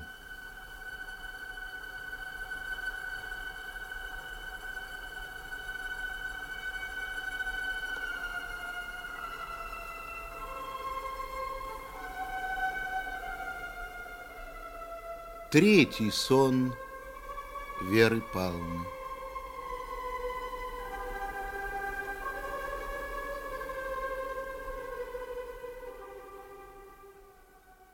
После чаю, поболтавши с миленьким, пришла она в свою комнату и прилегла. Не спать, спать еще рано, а только так, легла читать. Вот она и читает на своей кроватке, только книга опускается от глаз и думается Вере Павловне. Что это в последнее время стало мне несколько скучно иногда? Или это не скучно, а так? Да, это не скучно, а только я вспомнила, что ныне я хотела ехать в оперу, да этот Кирсанов такой невнимательный, Поздно поехал за билетом. Конечно, его нельзя винить, ведь он до пяти часов работал. А все-таки он виноват. Я бы каждый вечер была в опере, если бы каждый вечер была опера. Какая-нибудь, хоть бы сама по себе плохая, с главной ролью Бозио. Да, вот я не знала, как с нею познакомиться, а она сама приехала ко мне с визитом. Как это она узнала мое желание? Да ведь ты давно зовешь меня, говорит Бозию. И говорит по-русски. Я тебя звала, Бозию? Да как же я могла звать тебя, когда я с тобою не знакома? Но я очень, очень рада видеть тебя. Знаешь, зачем я к тебе приехала, говорит она? Я хочу читать с тобою твой дневник. У меня нет никакого дневника. Я никогда не вела его. Посмотри, что это лежит на столике? Вера Павловна смотрит. На столике у кроватки лежит тетрадь с надписью «Дневник В.Л.». Откуда взялась эта тетрадь? «Читай последнюю страницу», — говорит Бозию. Вера Павловна читает. «Опять мне часто приходится сидеть одной по целым вечерам. Но это ничего. Я так привыкла». Нет, ты не все читаешь. Сердце Веры Павловны холодеет. Я не хочу читать. Я не могу читать. Так я тебе прочту, что у тебя написано. Слушай. Он человек благородный, он мой избавитель, но благородством внушается уважение, доверие, готовность действовать заодно, дружба – Избавитель награждается признательностью, преданностью. Только сходны ли наши натуры, наши потребности? Он готов умереть для меня, и я для него. Но довольно ли этого? Мыслями ли обо мне живет он? Мыслями ли о нем живу я? Люблю ли я его такой любовью, какая нужна мне? Прежде я не знала этой потребности, тихого, нежного чувства. Нет, мое чувство к нему не... Я не хочу слышать больше, Вера Павловна с негодованием отбрасывает дневник. Гадкая, злая, зачем ты здесь? Я не звала тебя, уйди! Гости смеется тихим, добрым смехом. Да ты не любишь его. Эти слова написаны твоей рукою. Вера Павловна просыпается. И быстрее, чем сознала она, что видела только сон, и что она проснулась, она уже вскочила, она бежит. «Мой милый, обними меня, защити меня. Мне снился страшный сон. Мне снилось, что я не люблю тебя». «Милая моя, кого же ты любишь, как не меня?» «Нет, это пустой, смешной сон». «Да, я люблю тебя, я тебя люблю, я тебя хочу любить». Она крепко обнимает мужа, тихо засыпает, целуя его. Но когда жена заснула, Лопухов крепко задумался о ее сне. Для него дело было не в том, любит ли она его. Это уж ее дело, в котором и она не властна. Теперь его дело разобрать, из какого отношения явилось в ней предчувствие, что она не любит его. Скоро у Лопухова явилось предположение. Причина ее мыслей должна заключаться в том обстоятельстве, из которого произошел ее сон. Поводе к сну должна находиться какая-нибудь связь с его содержанием. Она говорит, что скучала от того, что не поехала в оперу. От этого было уже очень недалеко до предположения, что разгадка всего – ее сближение с Кирсановым и потом удаление Кирсанова. Отчего ж Кирсанов удалился? Через какие-нибудь полчаса раздумья для Лопухова было ясно все в отношениях Кирсанова и Веры Павловны. А что же Вера Павловна? Пока Вере Павловне не было надобности думать об этом, она и не думала, как не думал Лопухов. А теперь ее влекло думать. Медленно, незаметно для нее самой, зрело в ней это открытие. Все накоплялись мелкие, почти забывающиеся впечатления слов и поступков Кирсанова. Что ж это такое со мною? О чем я думаю? Что я чувствую? И пальцы Веры Павловны забывают шить, и шитье опустилось из опустившихся рук, и Вера Павловна немного побледнела, вспыхнула, побледнела больше. Огонь коснулся ее запылавших щек, миг, и они побелели, как снег. Она с блуждающими глазами уже бежала в комнату мужа, бросилась на колени к нему — судорожно обняла его, положила голову к нему на плечо, чтобы поддержало оно ее голову, чтобы скрыло оно лицо ее, задыхающимся голосом проговорила, «Милый мой, я люблю его», и зарыдала. «Что ж такое, моя милая? Чем же тут огорчаться тебе? Я не хочу обижать тебя, мой милый. Я хочу любить тебя». Постарайся, посмотри. Если можешь, прекрасно. Успокойся, дай идти времени и увидишь, что можешь и чего не можешь. Ведь ты ко мне очень сильно расположена. Как же ты можешь обидеть меня?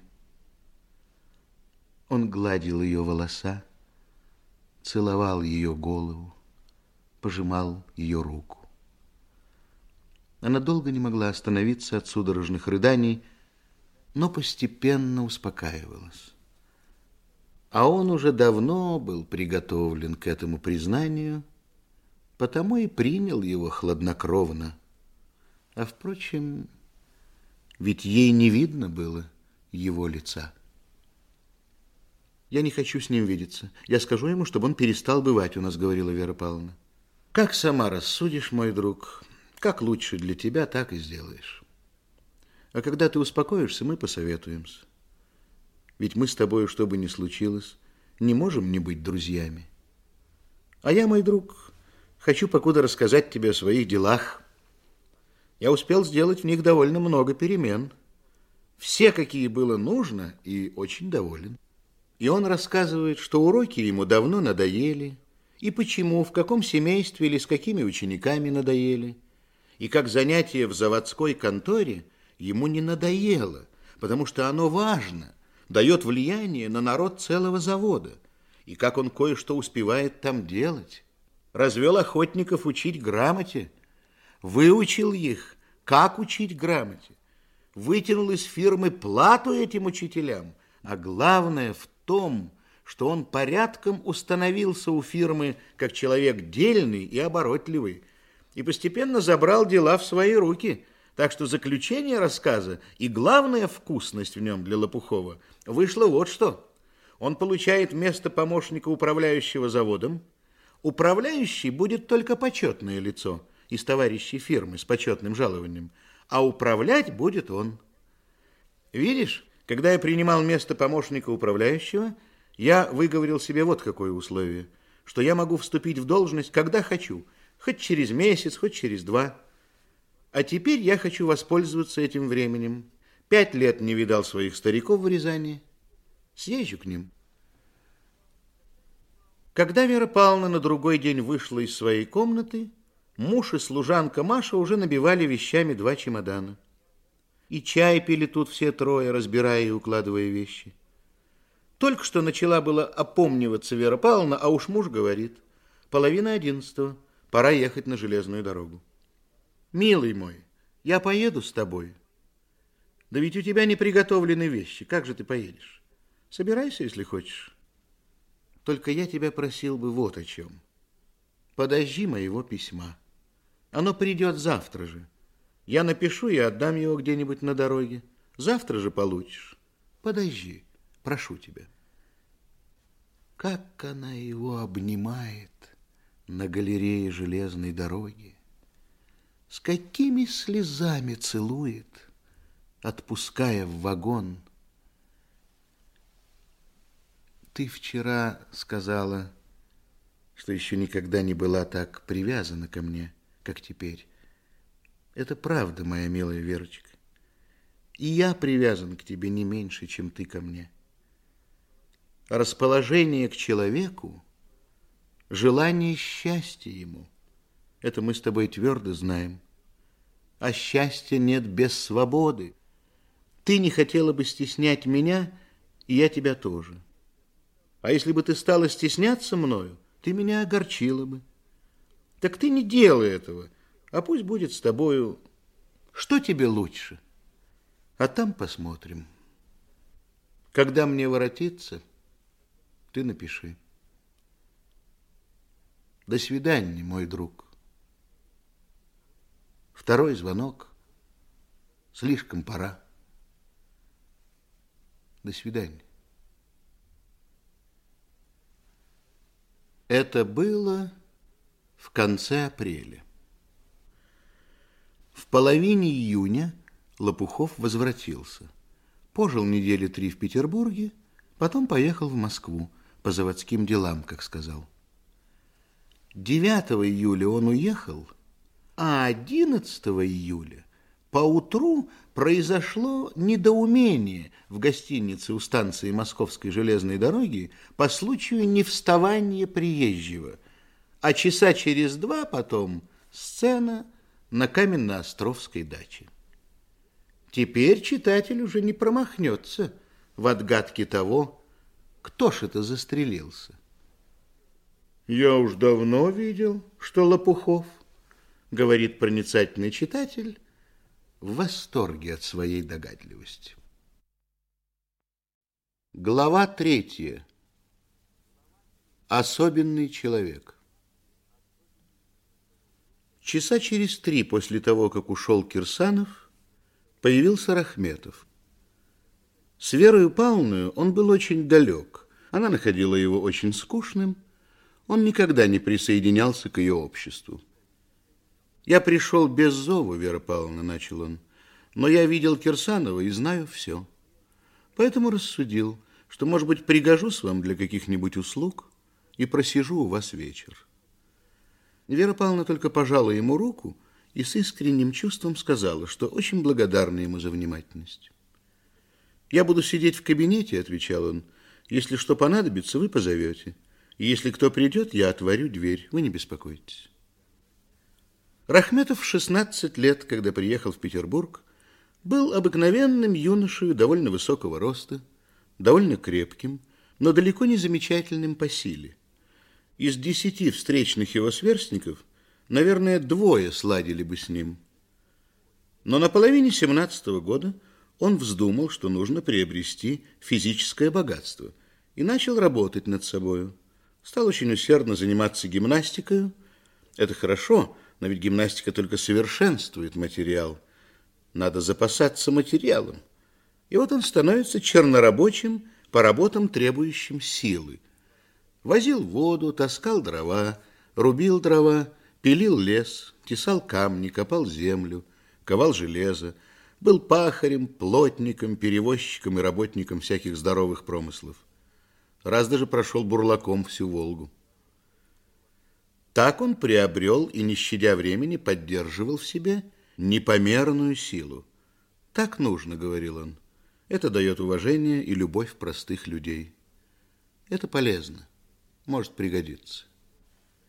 Это ему засело в голову с половины семнадцатого года, потому что с этого времени и вообще начала развиваться его особенность.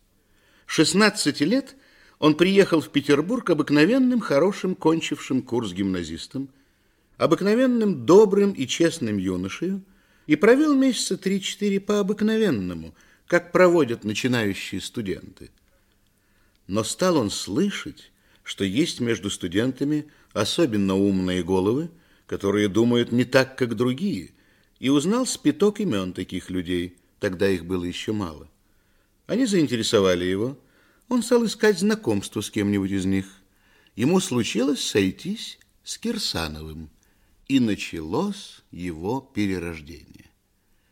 Жадно слушал он Кирсанова в первый вечер, прерывал его слова восклицаниями проклятий тому, что должно погибнуть, благословений тому, что должно жить. С каких же мне книг начать читать? Кирсанов указал. Через неделю он пришел к Кирсанову, потребовал указаний на новые книги, объяснений, подружился с ним, потом через него подружился с Лопуховым.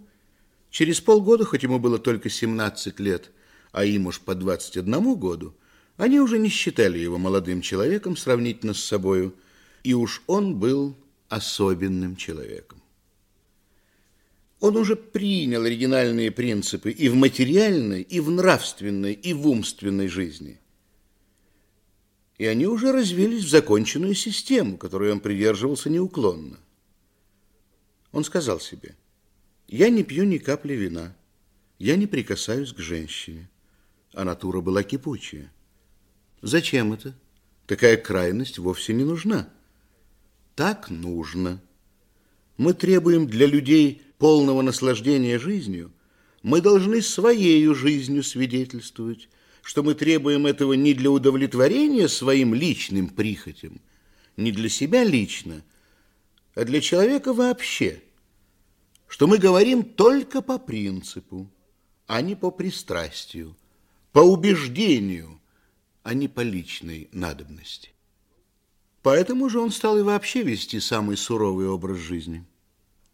Он ел у себя дома все только самое дешевое, отказался от белого хлеба, ел только черный за своим столом. По целым месяцам никакого фрукта, ни куска телятины или пулярки.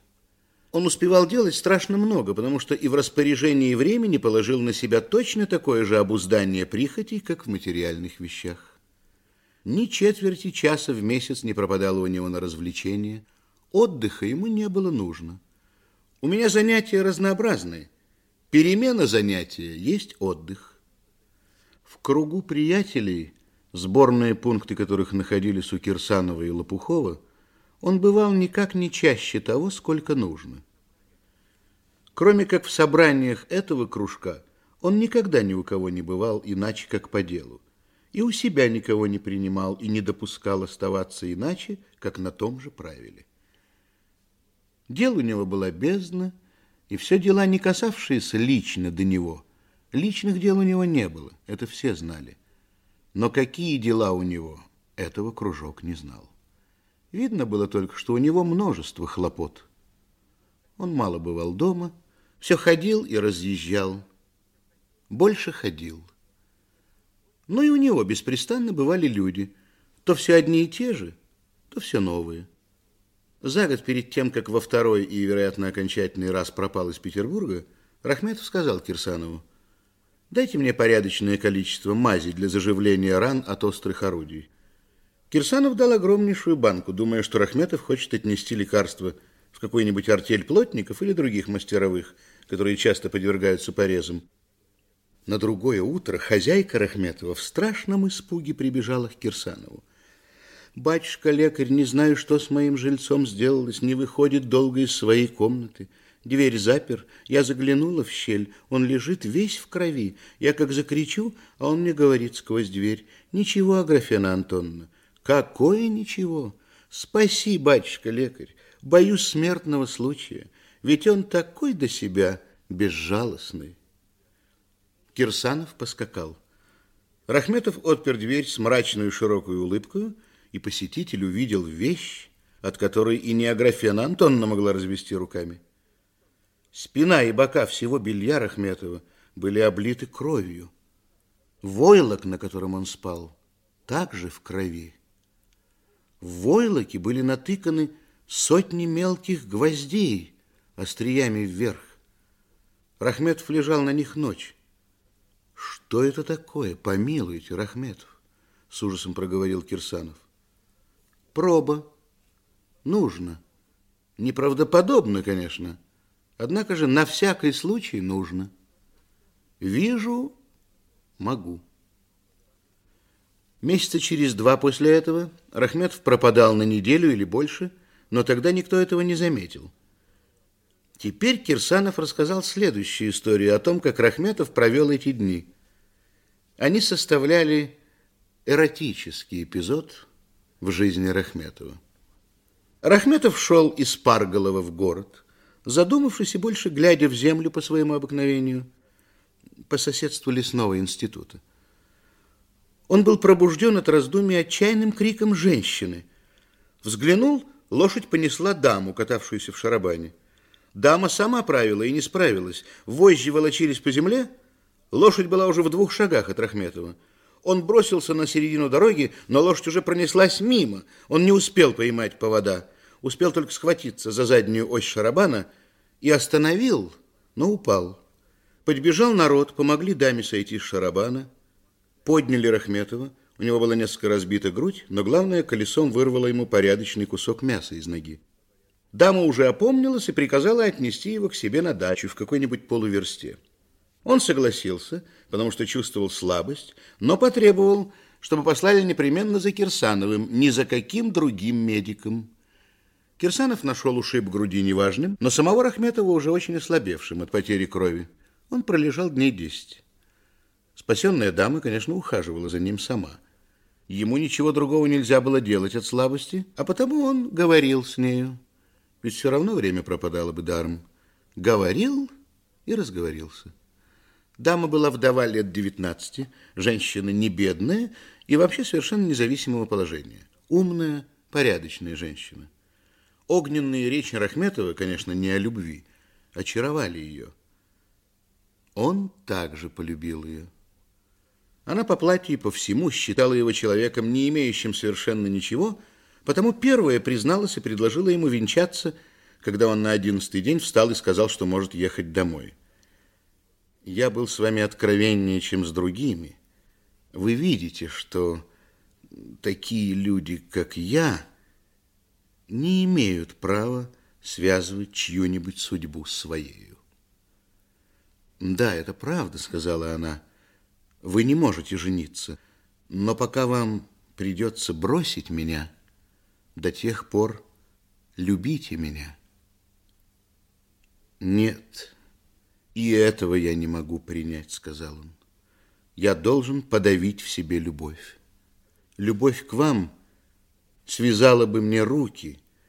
Они и так не скоро развяжутся у меня. Уж связаны. Но развяжу. Я не должен любить». Что было потом с этой дамою? В ее жизни должен был произойти перелом. По всей вероятности, она и сама сделалась особенным человеком. Проницательный читатель, может быть, догадывается, что я знаю о Рахметове больше, чем говорю. Может быть. Да, особенный человек был этот господин. Экземпляр очень редкой породы. Мало их, но ими расцветает жизнь всех. Без них она заглохла бы, прокисла бы. Мало их, но они дают всем людям дышать. Без них люди задохнулись бы. Велика масса честных и добрых людей, а таких людей мало, но они в ней тын в чаю, букет в благородном вине. От них ее сила и аромат. Это цвет лучших людей. Это двигатели двигателей. Это соль соли земли. Ну, думает проницательный читатель, теперь главным лицом будет Рахметов и заткнет за пояс всех, и Вера Павловна в него влюбится, и вот скоро начнется с Кирсановым та же история, какая была с Лопуховым. Ничего этого не будет, проницательный читатель. Рахметов просидит вечер, поговорит с Верой Павловной, я не утаю от тебя ни слова из их разговора.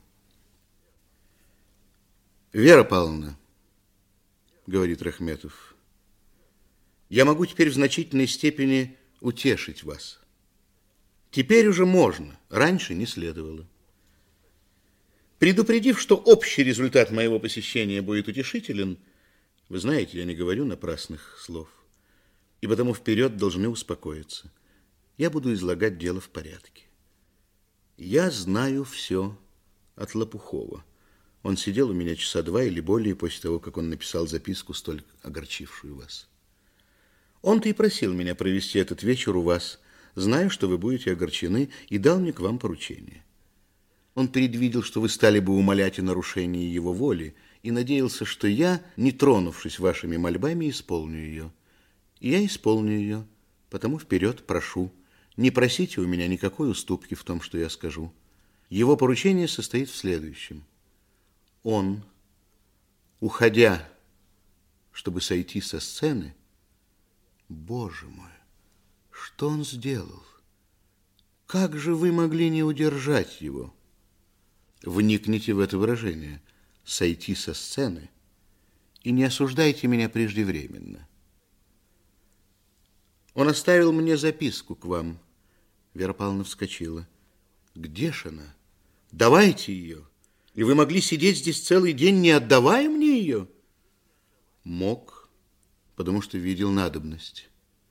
Я могу только показать вам ее, но не могу отдать вам ее. Вы прочтете, но вы ее не получите. Как? Вы не отдадите мне ее? Нет. Но я покажу ее, когда вы сядете, сложите на колено ваши руки и дадите слово не поднимать их. Вера Павловна, быстро севшая и торопливо, послушно сложив руки, голосом мучительного нетерпения воскликнула «Клянусь!» Рахметов положил перед ее глазами записку. Она двадцать раз с волнением перечитывала ее. Рахметов стоял подле ее кресла, очень терпеливо, держа рукою угол листа. Так прошло четверть часа. Наконец Вера Павловна подняла руку, закрыла ею глаза. «Как он добр, как он добр», — проговорила она. Насколько вы могли изучить эту записку, вы изучили ее. Но в таком волнении, как вы теперь, законы запоминания нарушаются, и память может изменить вам.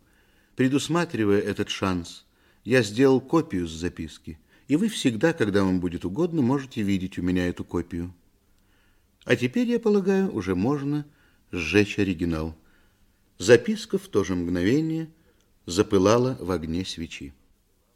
Теперь, Вера Павловна, я вам выражу свое мнение о деле. Я начну с вас. Вы уезжаете. Почему? Мне было бы очень тяжело оставаться здесь. Вид мест, которые напоминали бы прошлое, расстраивал бы меня. Да, это чувство неприятное. Но неужели много легче было бы вам во всяком другом месте? Для получения ничтожного облегчения себе вы бросили на произвол случая 50 человек, судьба которых от вас зависела. Хорошо ли это? Десять шансов против одного, что вас некому было заменить, и что ваш отъезд губил мастерскую. Хорошо ли это? Какая нежная заботливость к ничтожнейшему облегчению для себя и какое бесчувствие к судьбе других. Как вам нравится эта сторона вашего дела? Виноваты вы? Кругом, сказала Вера Павловна, отчасти шутя, но отчасти даже больше, чем отчасти и серьезно. Скажи же, о проницательный читатель, зачем выведен Рахметов? Зачем выставлена и так подробно описана эта фигура? Помнишь, я сказал тебе тогда, единственно для удовлетворения главному требованию художественности? Первое требование художественности состоит вот в чем – надо изображать предметы так, чтобы читатель представлял себе их в истинном их виде. Например, если я хочу изобразить дом, то надо мне достичь того, чтобы он представлялся читателю именно домом, а не лачушкой и не дворцом. Если я хочу изобразить обыкновенного человека, то надо мне достичь того, чтобы он не представлялся читателю ни карликом и ни гигантом. Я хотел изобразить обыкновенных, порядочных людей нового поколения. Людей, которых я встречаю целые сотни. Я взял троих таких людей. Веру Павловну, Лопухова, Кирсанова. Я изображал их с любовью и уважением, потому что каждый порядочный человек стоит любви и уважения. Но где я преклонялся перед ними? Как я о них думаю, так они и действуют у меня. Не больше, как обыкновенные порядочные люди нового поколения. Не покажи я фигуру Рахметова, большинство читателей сбилось бы с толку насчет главных действующих лиц моего рассказа. Я держу пари, что до последних отделов этой главы Вера Павловна, Кирсанов, Лопухов казались большинству публики героями, лицами высшей натуры – пожалуй, даже лицами идеализированными. Нет, друзья мои, на той высоте, на которой они стоят, должны стоять, могут стоять все люди. Тем людям, которых я изображаю, вы можете быть ровными, если захотите поработать над своим развитием. Поднимайтесь, друзья мои, поднимайтесь. Это не так трудно. Выходите на вольный белый свет. Славно жить на нем.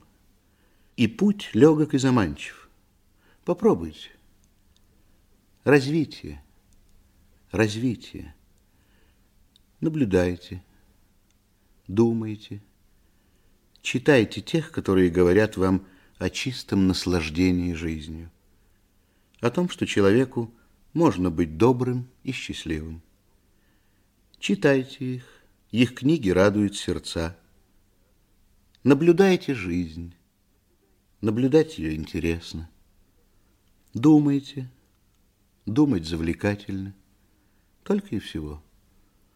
Жертв не требуется. Лишений не спрашивается. Их не нужно. Желайте быть счастливыми. Только, только это желание нужно.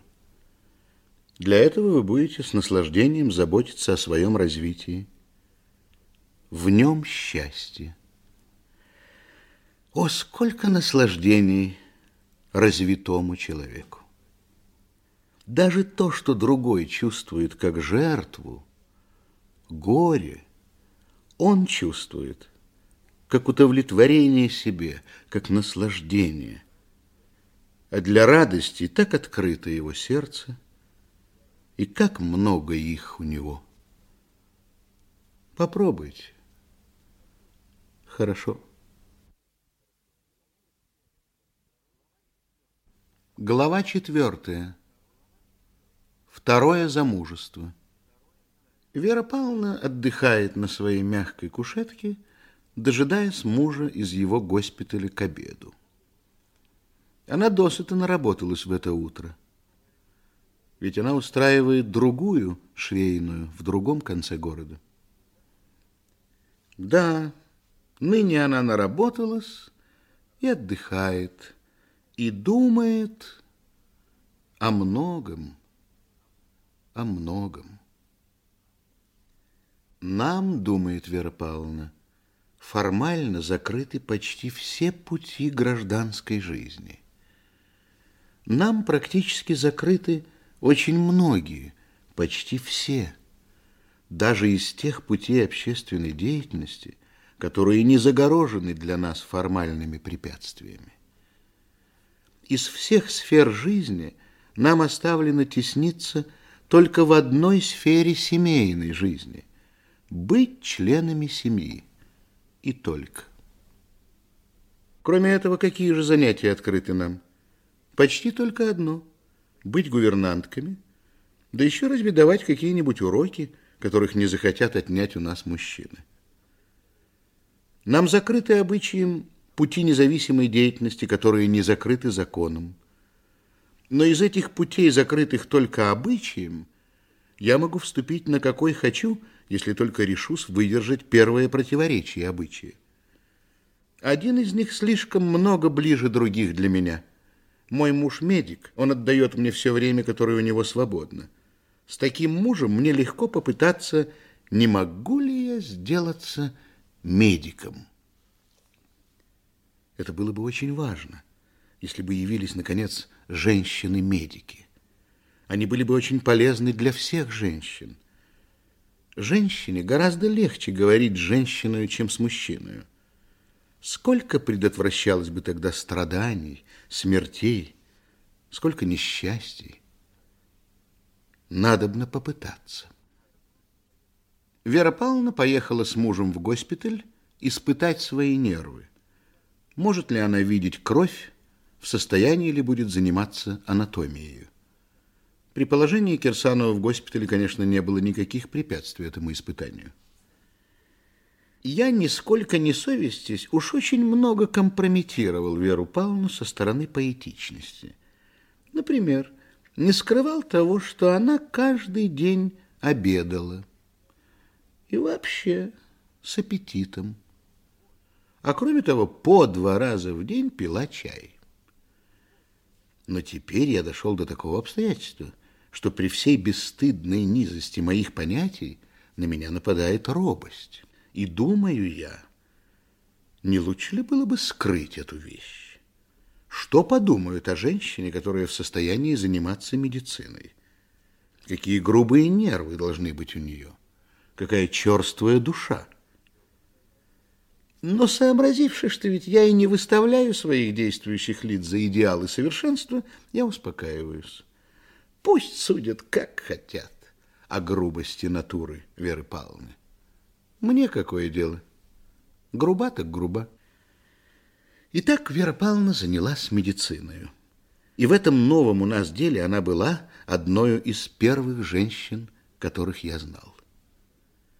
После этого она действительно стала чувствовать себя другим человеком. У ней была мысль, через несколько лет я уж буду в самом деле стоять на своих ногах. Это великая мысль. Полного счастья нет без полной независимости. Бедные женщины, как немногие из вас имеют это счастье. После той страшно компрометирующей вещи, что Вера Павловна вздумала и нашла себя способную заниматься медициной, мне уже легко говорить обо всем. Все остальное уж не может так ужасно повредить ей во мнении публики. И я должен сказать, что и теперь она сохранила все свои непоэтические и неизящные свойства. И многое другое осталось по-прежнему в это новое спокойное время, как было в прежнее спокойное время. Прежде было так. Когда соединялись любящие, быстро исчезала поэзия любви. Теперь у тех людей, которые называются нынешними людьми, вовсе не так. Они, когда соединяет их любовь, чем дольше живут вместе, тем больше и больше озаряются и согреваются ее поэзией. Отчего это так? А это уж секрет. Я вам, пожалуй, выдам его. Смотри на жену, как смотрел на невесту. Знай, что она каждую минуту имеет право сказать. Я недовольна тобою, прочь от меня. Смотри на нее так, и она через девять лет после твоей свадьбы будет внушать тебе такое же поэтическое чувство, как невеста. Нет, более поэтическое, более идеальное в хорошем смысле слова.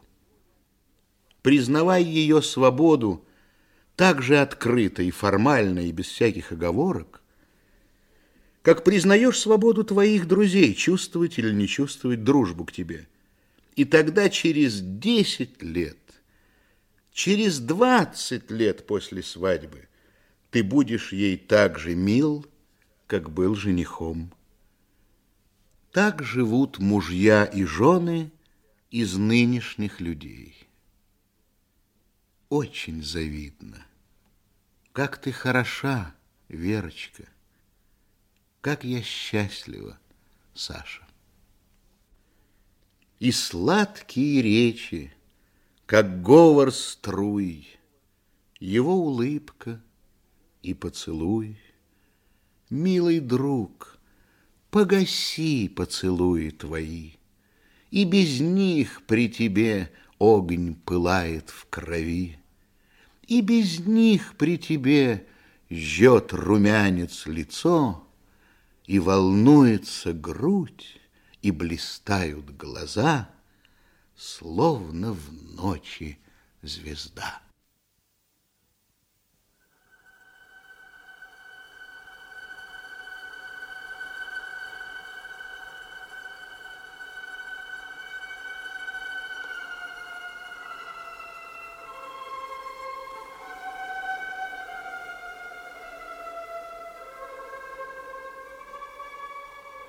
Четвертый сон Веры Павловны.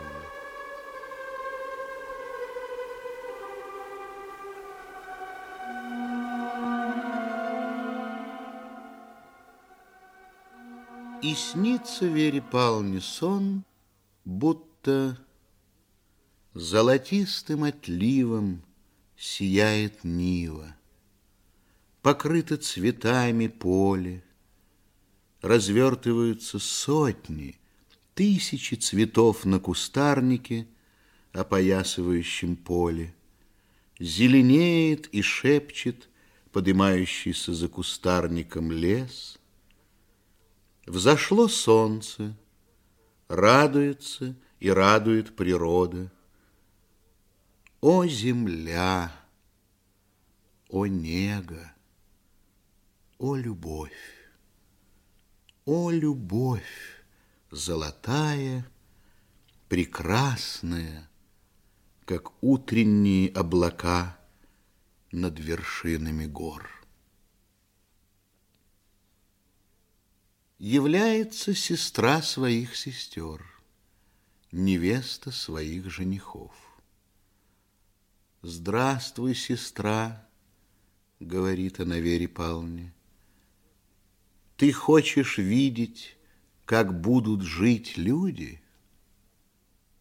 Смотри. Здание. Громадное, громадное здание, каких теперь лишь по нескольку в самых больших столицах. Или нет, теперь ни одного такого. Оно стоит среди ниф и лугов, садов и рощ. Нивы — это наши хлеба, только не такие, как у нас, а густые-густые, изобильные-изобильные. Но это здание, что ж это? Какой оно архитектуры? Чугун и стекло. Чугун и стекло. Только. Нет, не только. Это лишь оболочка здания. Это его наружные стены. А там, внутри, уж настоящий дом. Громаднейший дом. Какая легкая архитектура этого внутреннего дома. Какие маленькие простенки между окнами, а окна огромные, широкие, во всю вышину этажей. Но как же это все богато! Везде алюминий и алюминий, и все промежутки окон одеты огромными зеркалами, и повсюду южные деревья и цветы. Весь дом — громадный зимний сад. Но кто же живет в этом доме, который великолепнее дворцов? Здесь живет много, очень много. Иди, мы увидим их. Они идут на балкон, выступающий из верхнего этажа галереи. Как же Вера Павловна не заметила прежде? По этим нивам рассеяны группы людей.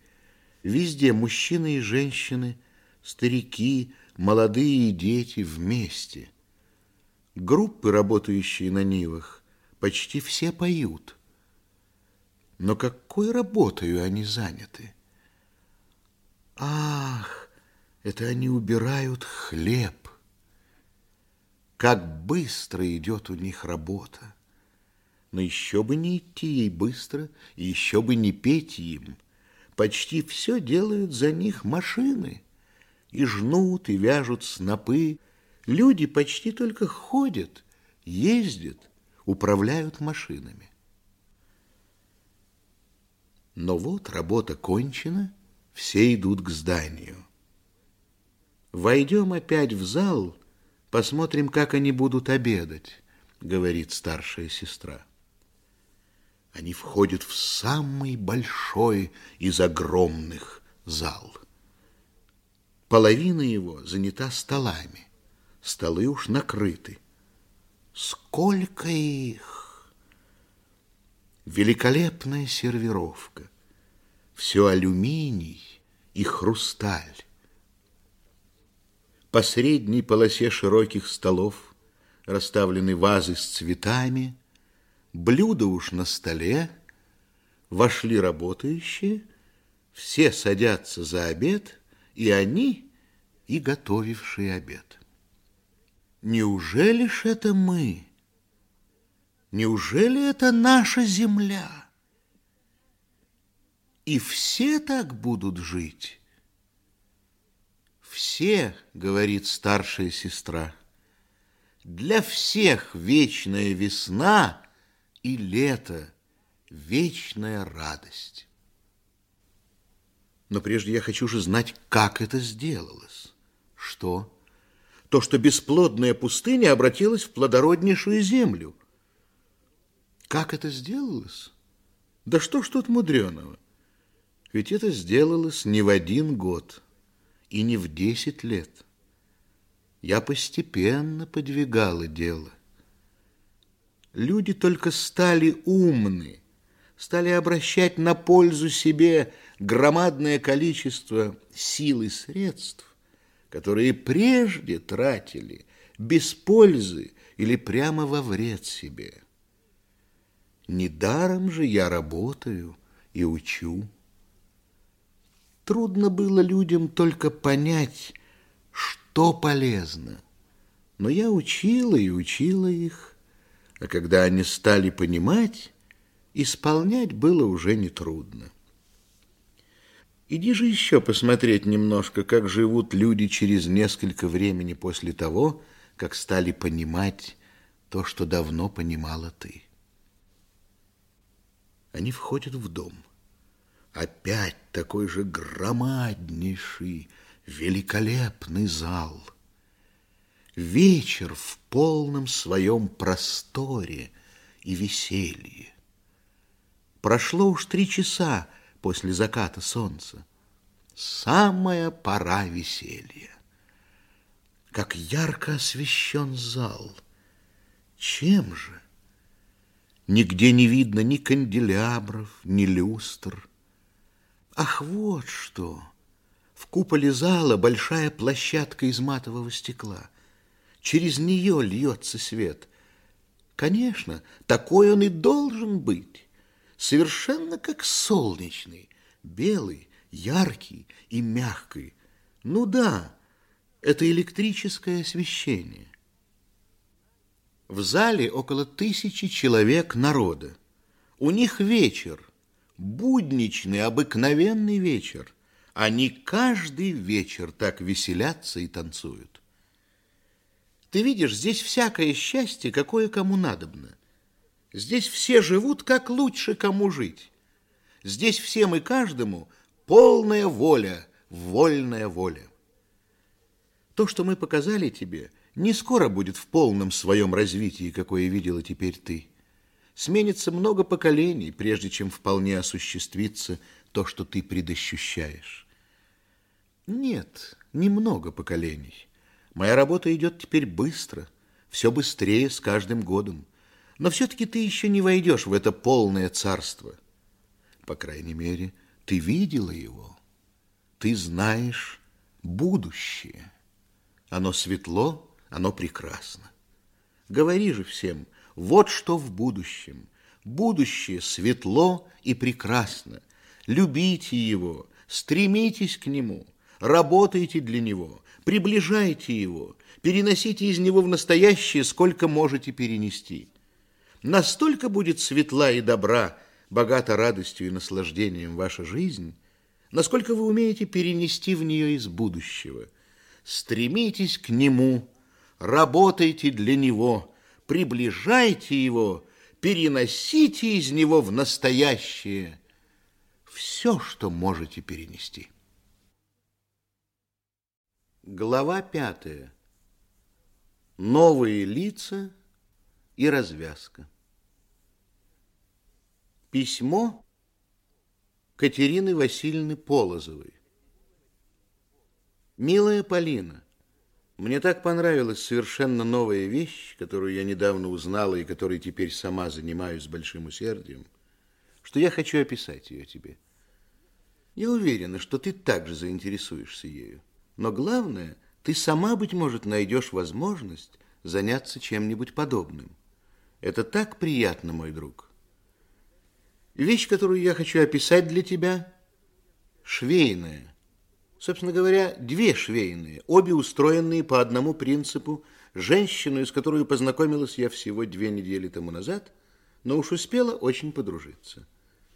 Я теперь помогаю ей с тем условием, чтобы она потом помогла мне устроить еще такую же швейную.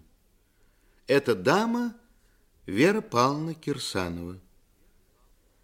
Мы сошлись с первого же раза, тем больше, что в Кирсанове ее муже – я нашла того самого доктора Кирсанова, который пять лет тому назад оказал мне, помнишь, такую важную услугу. Полозова говорила в письме к подруге, что много обязана была мужу Веры Павловны. Чтобы объяснить это, надо бы сказать, что за человек был ее отец. Полозов был отставной ротмистр или штаб-ротмистр. На службе, по обычаю старого тогдашнего века, кутил и прокутил довольно большое родовое имение.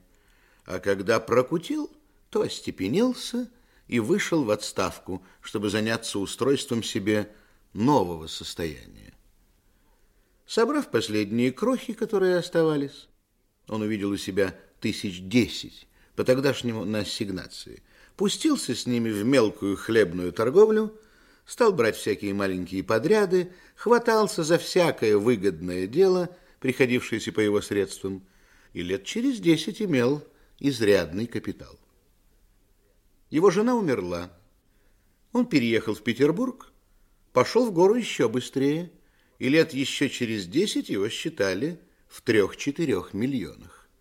И девицы, и вдовы, молодые и старые, строили ему куры, но он не захотел жениться во второй раз, отчасти потому, что сохранял верную привязанность к памяти жены, а еще больше потому, что не хотел давать мачеху Кате, которую очень любил.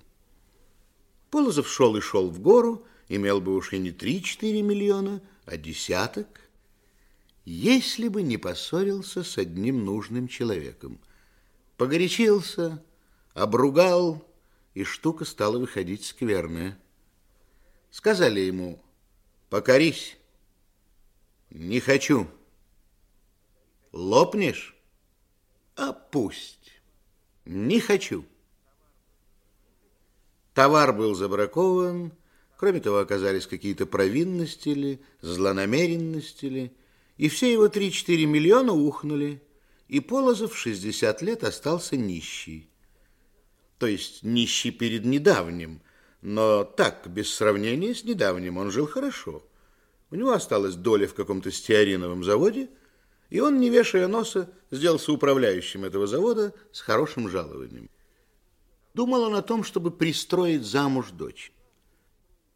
Но главное – продать завод и доживать век поспокойнее, вспоминая о прошлом величии.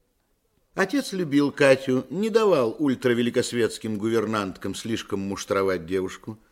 А когда Кате было 15 лет, он даже согласился с ней, что можно обойтись ей и без англичанки, и без француженки. Тут Катя уже и вовсе отдохнула – Ей стал полный простор в доме. А простор для нее значил тогда то, чтобы ей не мешали читать и мечтать. Подруг у нее было немного. Две-три близких.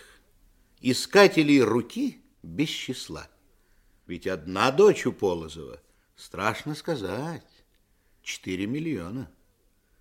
Но Катя читала и мечтала, а искатели руки оставались в отчаянии а Кате уж было 17 лет. Так читала и мечтала, и не влюблялась, но только стала она вдруг худеть, бледнеть и слегла. Кирсанов не занимался практикой, но считал себя не вправе отказывать бывать на консилиумах. А в это время, так через год после того, как он стал профессором, и за год перед тем, как повенчались они с Верой Павловной, Тузы петербургской практики стали уж очень много приглашать его на консилиумы. У Полозова миллионера медиком был один из самых козырных тузов, и когда Катерина Васильевна стала опасно больна, консилиумы долго составлялись все из тузов. Наконец, дело стало так плохо, что тузы решили пригласить Кирсанова.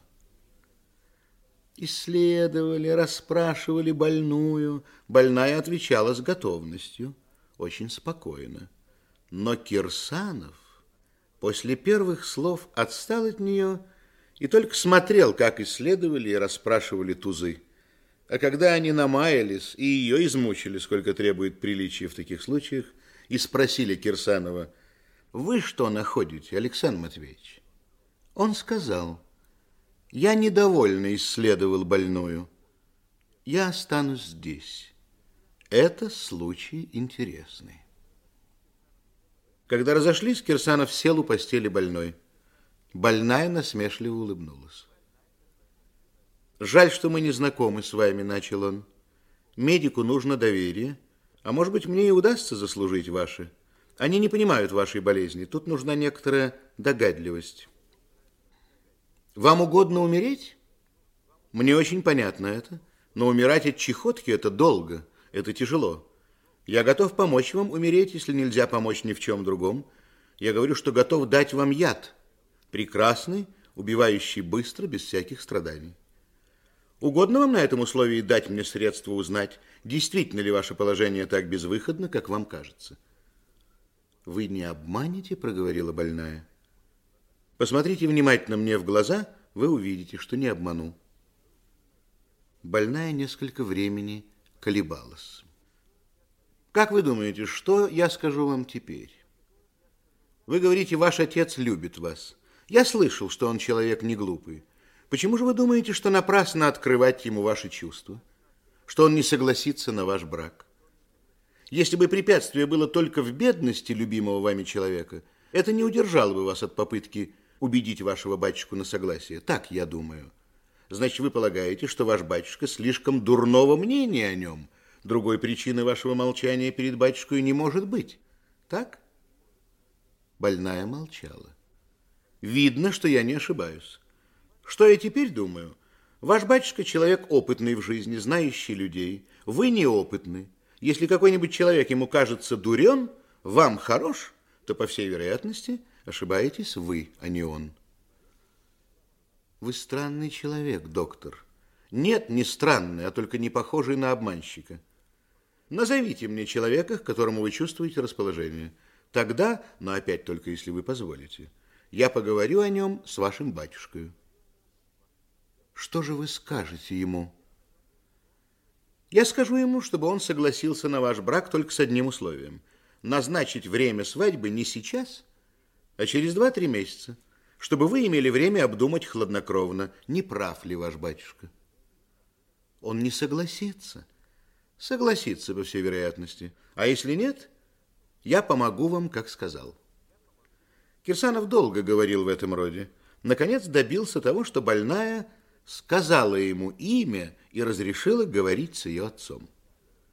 Но сладить со стариком было еще труднее, чем с нею. Дело было очень трудное, тем больше, что Кирсанов, выслушав резоны Полозова, увидел, что правда действительно на стороне старика, а не дочери.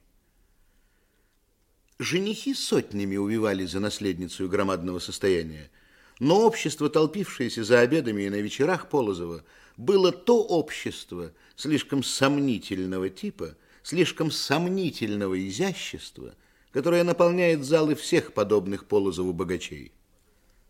Поэтому Катерина Васильевна была заинтересована, когда в числе ее поклонников появился настоящий светский человек совершенно хорошего тона. Он держал себя так много изящнее всех других, говорил так много умнее и занимательнее их. Отец объяснился с дочерью. «Друг мой Катя, за тобой сильно ухаживает Соловцов. Остерегайся его. Он очень дурной человек, совершенно бездушный человек. Ты с ним была бы так несчастна, что я желал бы лучше видеть тебя умершую, чем его женою. Это было бы легче и для меня, и для тебя. Катерина Васильевна любила отца, привыкла уважать его мнение. Она отвечала отцу. Соловцов мне нравится, но если вы находите, что для меня лучше удаляться от него, я так сделаю. Соловцов с достоинством и печалью в лице простился, перестал бывать. Через неделю Катерина Васильевна получила от него страстное и чрезвычайно смиренное письмо. В том смысле, что он никогда не надеялся ее взаимности, что для его счастья было довольно только видеть ее иногда, даже и не говорить с нею, только видеть что он жертвует и этим счастьем, и все-таки счастлив и несчастлив, и тому подобное, и никаких ни просьб, ни желаний. Он даже не просил ответа. Такие письма продолжали приходить и, наконец, подействовали. И вот Катерина Васильевна мечтала-мечтала, читая скромные безнадежные письма Соловцова, и через полгода этого чтения была уже на шаг от чехотки. А отец ни из одного слова ее не мог заметить, что болезнь происходит от дела, в котором отчасти виноват и он. Дочь была нежна с ним, как и прежде. Старик изумился, когда услышал от Кирсанова, что причина болезни его дочери – любовь к Соловцову. «Как же это?» Катя тогда так холодно приняла совет удаляться от него, оставалась так равнодушна, как он перестал бывать у них. Как же она умирает от любви к нему? Да и вообще, можно ли умирать от любви? Прекратив бесконечные все те же вопросы Полозова, Кирсанов начал внушение, как ему следует держать себя. Помните, что человек может рассуждать только тогда, когда ему совершенно не мешают, что он не горячится только тогда, когда его не раздражают, что он не дорожит своими фантазиями только тогда, когда их у него не отнимают, дают ему самому рассмотреть, хороши ли они. Если Соловцов так дурен, как вы описываете, и я этому совершенно верю, ваша дочь сама рассмотрит это. Но только когда вы не станете мешать, не будете возбуждать в ней мысли, что вы как-нибудь интригуете против него, стараетесь расстроить их. Полозов написал к Соловцову записку, в которой просил его пожаловать к себе по очень важному делу. Вечером Соловцов явился, произвел нежное, но полное достоинство объяснение со стариком, был объявлен женихом с тем, что свадьба через три месяца. Кирсанов не мог бросить дело. Надобно было и помогать Катерине Васильевне поскорее выйти из ослепления. А еще больше надобно было наблюдать за ее отцом – поддерживать его в верности принятому методу невмешательства. Приехав на другой или третий день вечером, Кирсанов нашел жениха точно таким, каким описывал Полозов, а Полозова нашел удовлетворительным. Вышкаленный старик не мешал дочери. Кирсанов просидел вечер, ничем не показывая своего мнения о женихе, и, прощаясь с Катериной Васильевной, не сделал никакого намека на то, как он понравился ему. Этого было уже довольно, чтобы возбудить ее любопытство и сомнение. Через несколько дней Кирсанов был опять, и опять не сказал ей ни слова о том, как понравился ему жених. На следующий вечер Катерина Васильевна еще внимательнее всматривалась в Соловцова. В нем все хорошо. Кирсанов несправедлив. Но почему же я не могу заметить, что в нем не нравится Кирсанову? Она досадовала на свое неумение наблюдать. Думала, неужели ж я так проста? В ней было возбуждено самолюбие в направлении самым опасным жениху. Когда Кирсанов опять приехал через несколько дней, он уже заметил возможность действовать сильнее – Теперь он стал заводить разговор о вещах, по которым выказывался бы характер Соловцова, вовлекал его в разговор. Шел разговор о богатстве, Екатерине Васильевне показалось, что Соловцов слишком занят мыслями о богатстве. Шел разговор о женщинах, ей показалось, что Соловцов говорит о них слишком легко. Шел разговор о семейной жизни – она напрасно усиливалась выгнать из мысли впечатление, что, может быть, жене было бы холодно и тяжело жить с таким мужем. Кризис произошел. Катерина Васильевна решила отложить свадьбу. После этой истории Катерина Васильевна долго была грустна. «Кому я могу верить? Чему я могу верить?» спрашивала она себя после истории с Соловцовым и видела – никому, ничему. Богатство ее отца притягивало из всего города жадность к деньгам, хитрость, обман. Она была окружена корыстолюбцами, лжецами, льстецами. Каждое слово, которое говорилось ей, было рассчитано по миллионам ее отца. Ее мысли становились все серьезнее. Ее стали занимать общие вопросы о богатстве, которое так мешало ей о бедности, которая так мучит других. Потому Катерина Васильевна была едва ли не больше обрадована, чем огорчена, когда отец ее разорился. Явилась и надежда на счастье. Теперь, если в ком я найду привязанность, то будет привязанность ко мне, а не к миллионам моего отца. Полозову хотелось устроить продажу стеаринового завода, в котором он имел пай и которым управлял. Через полгода или больше усердных поисков он нашел покупщика. На визитных карточках покупщика было написано «Чарльз Бьюмонт». Покупщик был агентом лондонской фирмы по закупке сала и стеарина. Полозов ухаживал за агентом по старинной привычке обращения с нужными людьми и пригласил его к себе обедать. Чарльз Бьюмонт, как и следует всякому Чарльзу, Джону, Джемсу, Вильяму, не был охотник пускаться в интимности и личные излияния. Но когда его спрашивали, рассказывал свою историю немногословно, но очень отчетливо. Семейство его, говорил он, было родом из Канады. В молодые годы его отец был приглашен управляющим на завод в Тамбовской губернии, дожил тут почти весь свой век, тут прижил сына Чарльза, а вскоре после того похоронил жену. Годам к 65, накопивший несколько денег на дряхлые годы, он вздумал вернуться в Америку и вернулся. Когда отец умер, Чарльз захотел возвратиться в Россию, потому что, родившись и прожив до 20 лет в деревне Тамбовской губернии, чувствовал себя русским.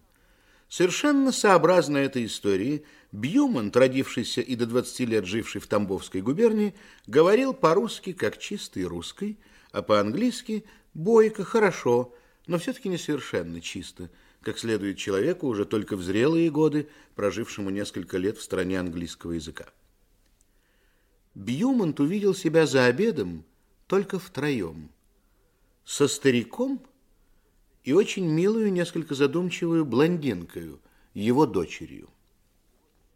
«Думал ли я когда-нибудь, — сказал за обедом Полозов, — что эти акции завода будут иметь для меня важность?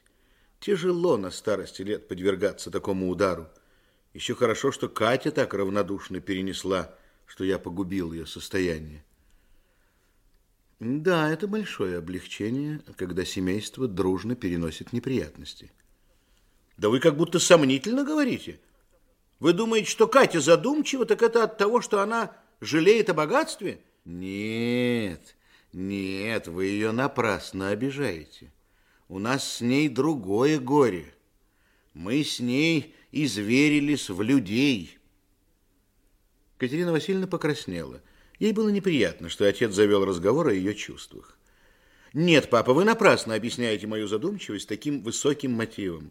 Вы знаете, у меня просто невеселый характер, и я скучаю. Быть невеселым – это как кому угодно, сказал Бьюмонт, но скучать, по моему мнению, неизвинительно. Укажите мне дело, и я, вероятно, не буду скучать. Вы хотите найти себе дело? О, за этим не должно быть остановки. Но что я могу начать? Я не знаю, как приняться. И если б знала, где у меня возможность, Девушка так связана во всем. Я независима у себя в комнате. Но что я могу сделать у себя в комнате? Положить на стол книжку и учить читать? Куда я могу идти одна? С кем я могу видеться одна? Какое дело я могу делать одна? Можно найти дело, сказал Бьюмонт. Укажите. Бьюмонт две-три секунды колебался. Но зачем же я и приехал сюда? И через кого же лучше узнать, подумал он. Вы не слышали? Есть опыт применения к делу тех принципов, которые выработаны в последнее время экономическую наукою. Вы знаете их? Да, я читала. Это должно быть очень интересно и полезно. И я могу принять в этом участие? Где ж это найти? Это основано госпожой Кирсановой. Кто она? Ее муж медик? Вы его знаете? И он не сказал вам об этом деле? Это было давно, он тогда еще не был женат, я была очень больна, он приезжал несколько раз и спас меня. Ах, какой это человек! Но как же познакомиться с Кирсановой? Бьюмонт рекомендует Катерину Васильевну Кирсановой. Нет, Кирсановы даже не слышали его фамилии. Но никакой рекомендации не надобно. Кирсанова, наверное, будет рада встретить такое сочувствие. Адрес надобно узнать там, где служит Кирсанов. Вот каким образом произошло то, что Полозова познакомилась с Верой Павловной. Она отправилась к ней на другой же день поутру, а Бьюман был так заинтересован, что вечером приехал узнать, как понравилось Катерине Васильевне новое знакомство и новое дело. Но почему же вам самому не познакомиться с ней, если она так интересует вас? Мне хочется сделать это. Может быть, я и сделаю когда-нибудь, но прежде я должен узнать о ней больше. Бьюмонт остановился на минуту. Я думал, лучше ли просить вас или не просить. Кажется, лучше попросить. Когда вам случится упоминать мою фамилию в разговорах с ними, не говорите, что я расспрашивал вас о ней или хочу когда-нибудь познакомиться с ними. Все это странно, мистер Бьюмонт. Правда. Скажу прямее. Я опасаюсь, что им будет это неприятно. Они не слышали моей фамилии. Если вы считаете меня порядочным человеком, вы позволите мне бывать у вас, чтобы тогда, когда вы достаточно уверитесь во мне, я мог опять спросить вас о Кирсановых. Или лучше вы сами заговорите о них, когда вам покажется, что вы можете исполнить эту мою просьбу. «Извольте, мистер Бьюман», — сказала Катерина Васильевна. Бьюман стал очень часто бывать у Полозовых. Сначала приезжал, очевидно, не для нее, а для того, чтобы узнать через нее о Кирсановой. Но с самого же начала знакомства, с той минуты, как заговорили они о скуке и о средствах избегать скуки, видно было, что он уважает ее, симпатизирует ей. При втором свидании он был очень привлечен к ней ее восторгом от того, что она нашла себе дело. Теперь с каждым новым свиданием его расположение к ней было все виднее для нее. Очень скоро между ними установилась самая простая и теплая приязнь, и через неделю Катерина Васильевна уже рассказывала ему о Кирсановых. Она была уверена, что у этого человека не может быть никакой неблагородной мысли. Послушав два-три раза ее рассказы о Кирсановых, он в четвертый раз уже сказал, «Я теперь знаю все, что мне было нужно знать. Благодарю вас». «Да что ж вы знаете? Я вам только еще и говорила, что они очень любят друг друга и совершенно счастливы своими отношениями. Больше мне и не нужно было ничего знать. Впрочем, это я всегда знал сам». И разговор перешел к чему-то другому. Конечно, первая мысль Катерины Васильевны была тогда при первом его вопросе о Кирсановой, что он влюблен в Веру Павловну. Но теперь было слишком видно, что этого вовсе нет. Сколько теперь знала его Катерина Васильевна, она даже думала, что Бьюмонт и не способен быть влюбленным. Любить он может, это так. Но если теперь он любит кого-нибудь, то меня, думала Катерина Васильевна. А между тем, по убеждению старика Полозова, дело шло к свадьбе. И вот однажды Катерина Васильевна приехала к Вере Павловне. «Я венчаюсь послезавтра, Вера Павловна», — сказала она, входя, «и нынче вечером привезу к вам своего жениха. Конечно, Бьюман, от которого вы так давно сошли с ума». «Я сходила с ума? Когда все это было так тихо и благоразумно?» Очень верю, что с ним вы говорили тихо и благоразумно, но со мною вовсе нет. Будто. Это любопытно. Но вот что еще любопытнее. Он очень любит вас, вас обоих, но вас, Вера Павловна, еще гораздо больше, чем Александра Матвеевича. Что ж тут любопытного? Если вы говорили ему обо мне хоть с тысячной долей того восторга, как мне о нем, то, конечно. Вы думаете, он знает вас через меня? — вот в том и дело, что не через меня, а сам, и гораздо больше, чем я. Вот новость. Как же это? Как? Я вам сейчас скажу. Он с самого первого дня, как приехал в Петербург, очень сильно желал увидеться с вами, но ему казалось, что лучше будет, если он отложит знакомство до той поры, когда приедет к вам не один, а с невестою или женою. Ему казалось, что вам приятнее будет видеть его с нею, нежели одного. Вы видите, что наша свадьба произошла из его желания познакомиться с вами. Жениться на вас, чтобы познакомиться со мною? Кто ж говорил, что на мне он женится для вас? О, нет, мы с ним венчаемся, конечно, не из любви к вам, но разве мы с ним знали друг о друге, что мы существуем на свете, когда он ехал в Петербург. А если бы он не приехал, как же мы с ним познакомились бы? а в Петербург он ехал для вас. Он лучше говорит по-русски, нежели по-английски, говорили вы, с волнением спросила Вера Павловна. По-русски, как я, и по-английски, как я. Друг мой Катенька, как же я рада! Вера Павловна бросилась обнимать свою гостью. Саша, иди сюда, скорее, скорее. Что, Верочка? Здравствуйте, Катерина Васильевна. Садись. Она расскажет. Я и сама еще ничего не знаю порядком. Рассказывай, Катенька. В тот же вечер условились обоим семействам искать квартир, которые были бы рядом. Когда месяца через полтора две удобные квартиры рядом нашлись, то Кирсановы поселились на одной, Бьюмонты на другой. Каждое из двух семейств живет по-своему, как больше нравится которому.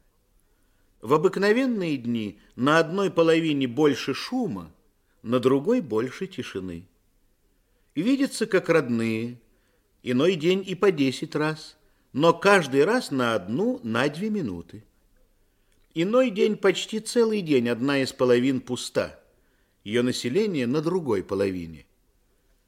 А когда вечер многолюден, эти двери отворяются, и тогда уж гостям неизвестно, у кого они в гостях, у Веры Павловны или у Катерины Васильевны. Да и хозяйки плохо разбирают это. Что еще? Швейные, продолжая сживаться, продолжают существовать. Их теперь уже три. Катерина Васильевна давно устроила свою, теперь много заменяет Веру Павловну в ее швейной, а скоро и вовсе должна будет заменить, потому что в нынешнем году Вера Павловна, простите ее, действительно будет держать экзамен на медика. И тогда ей уж вовсе некогда будет заниматься швейною. Они живут ладно и дружно, и тихо, и шумно, и весело, и дельно. Но из этого еще не следует, что мой рассказ о них был кончен. Нет. Они все четверо еще люди молодые, деятельные. И если их жизнь устроилась ладно и дружно, хорошо и прочно, то от этого она немало не перестала быть интересную. Далеко нет.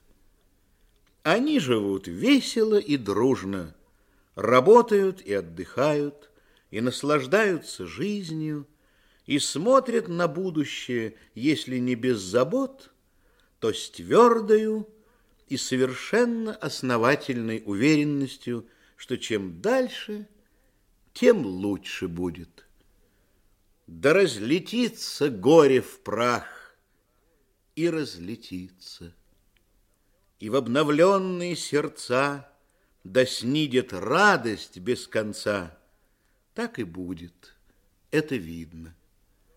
Черный страх бежит, как тень, От лучей, несущих день. Свет, тепло и аромат Быстро гонят тьму и хлад. Запах тления все слабей, Запах розы все слышней.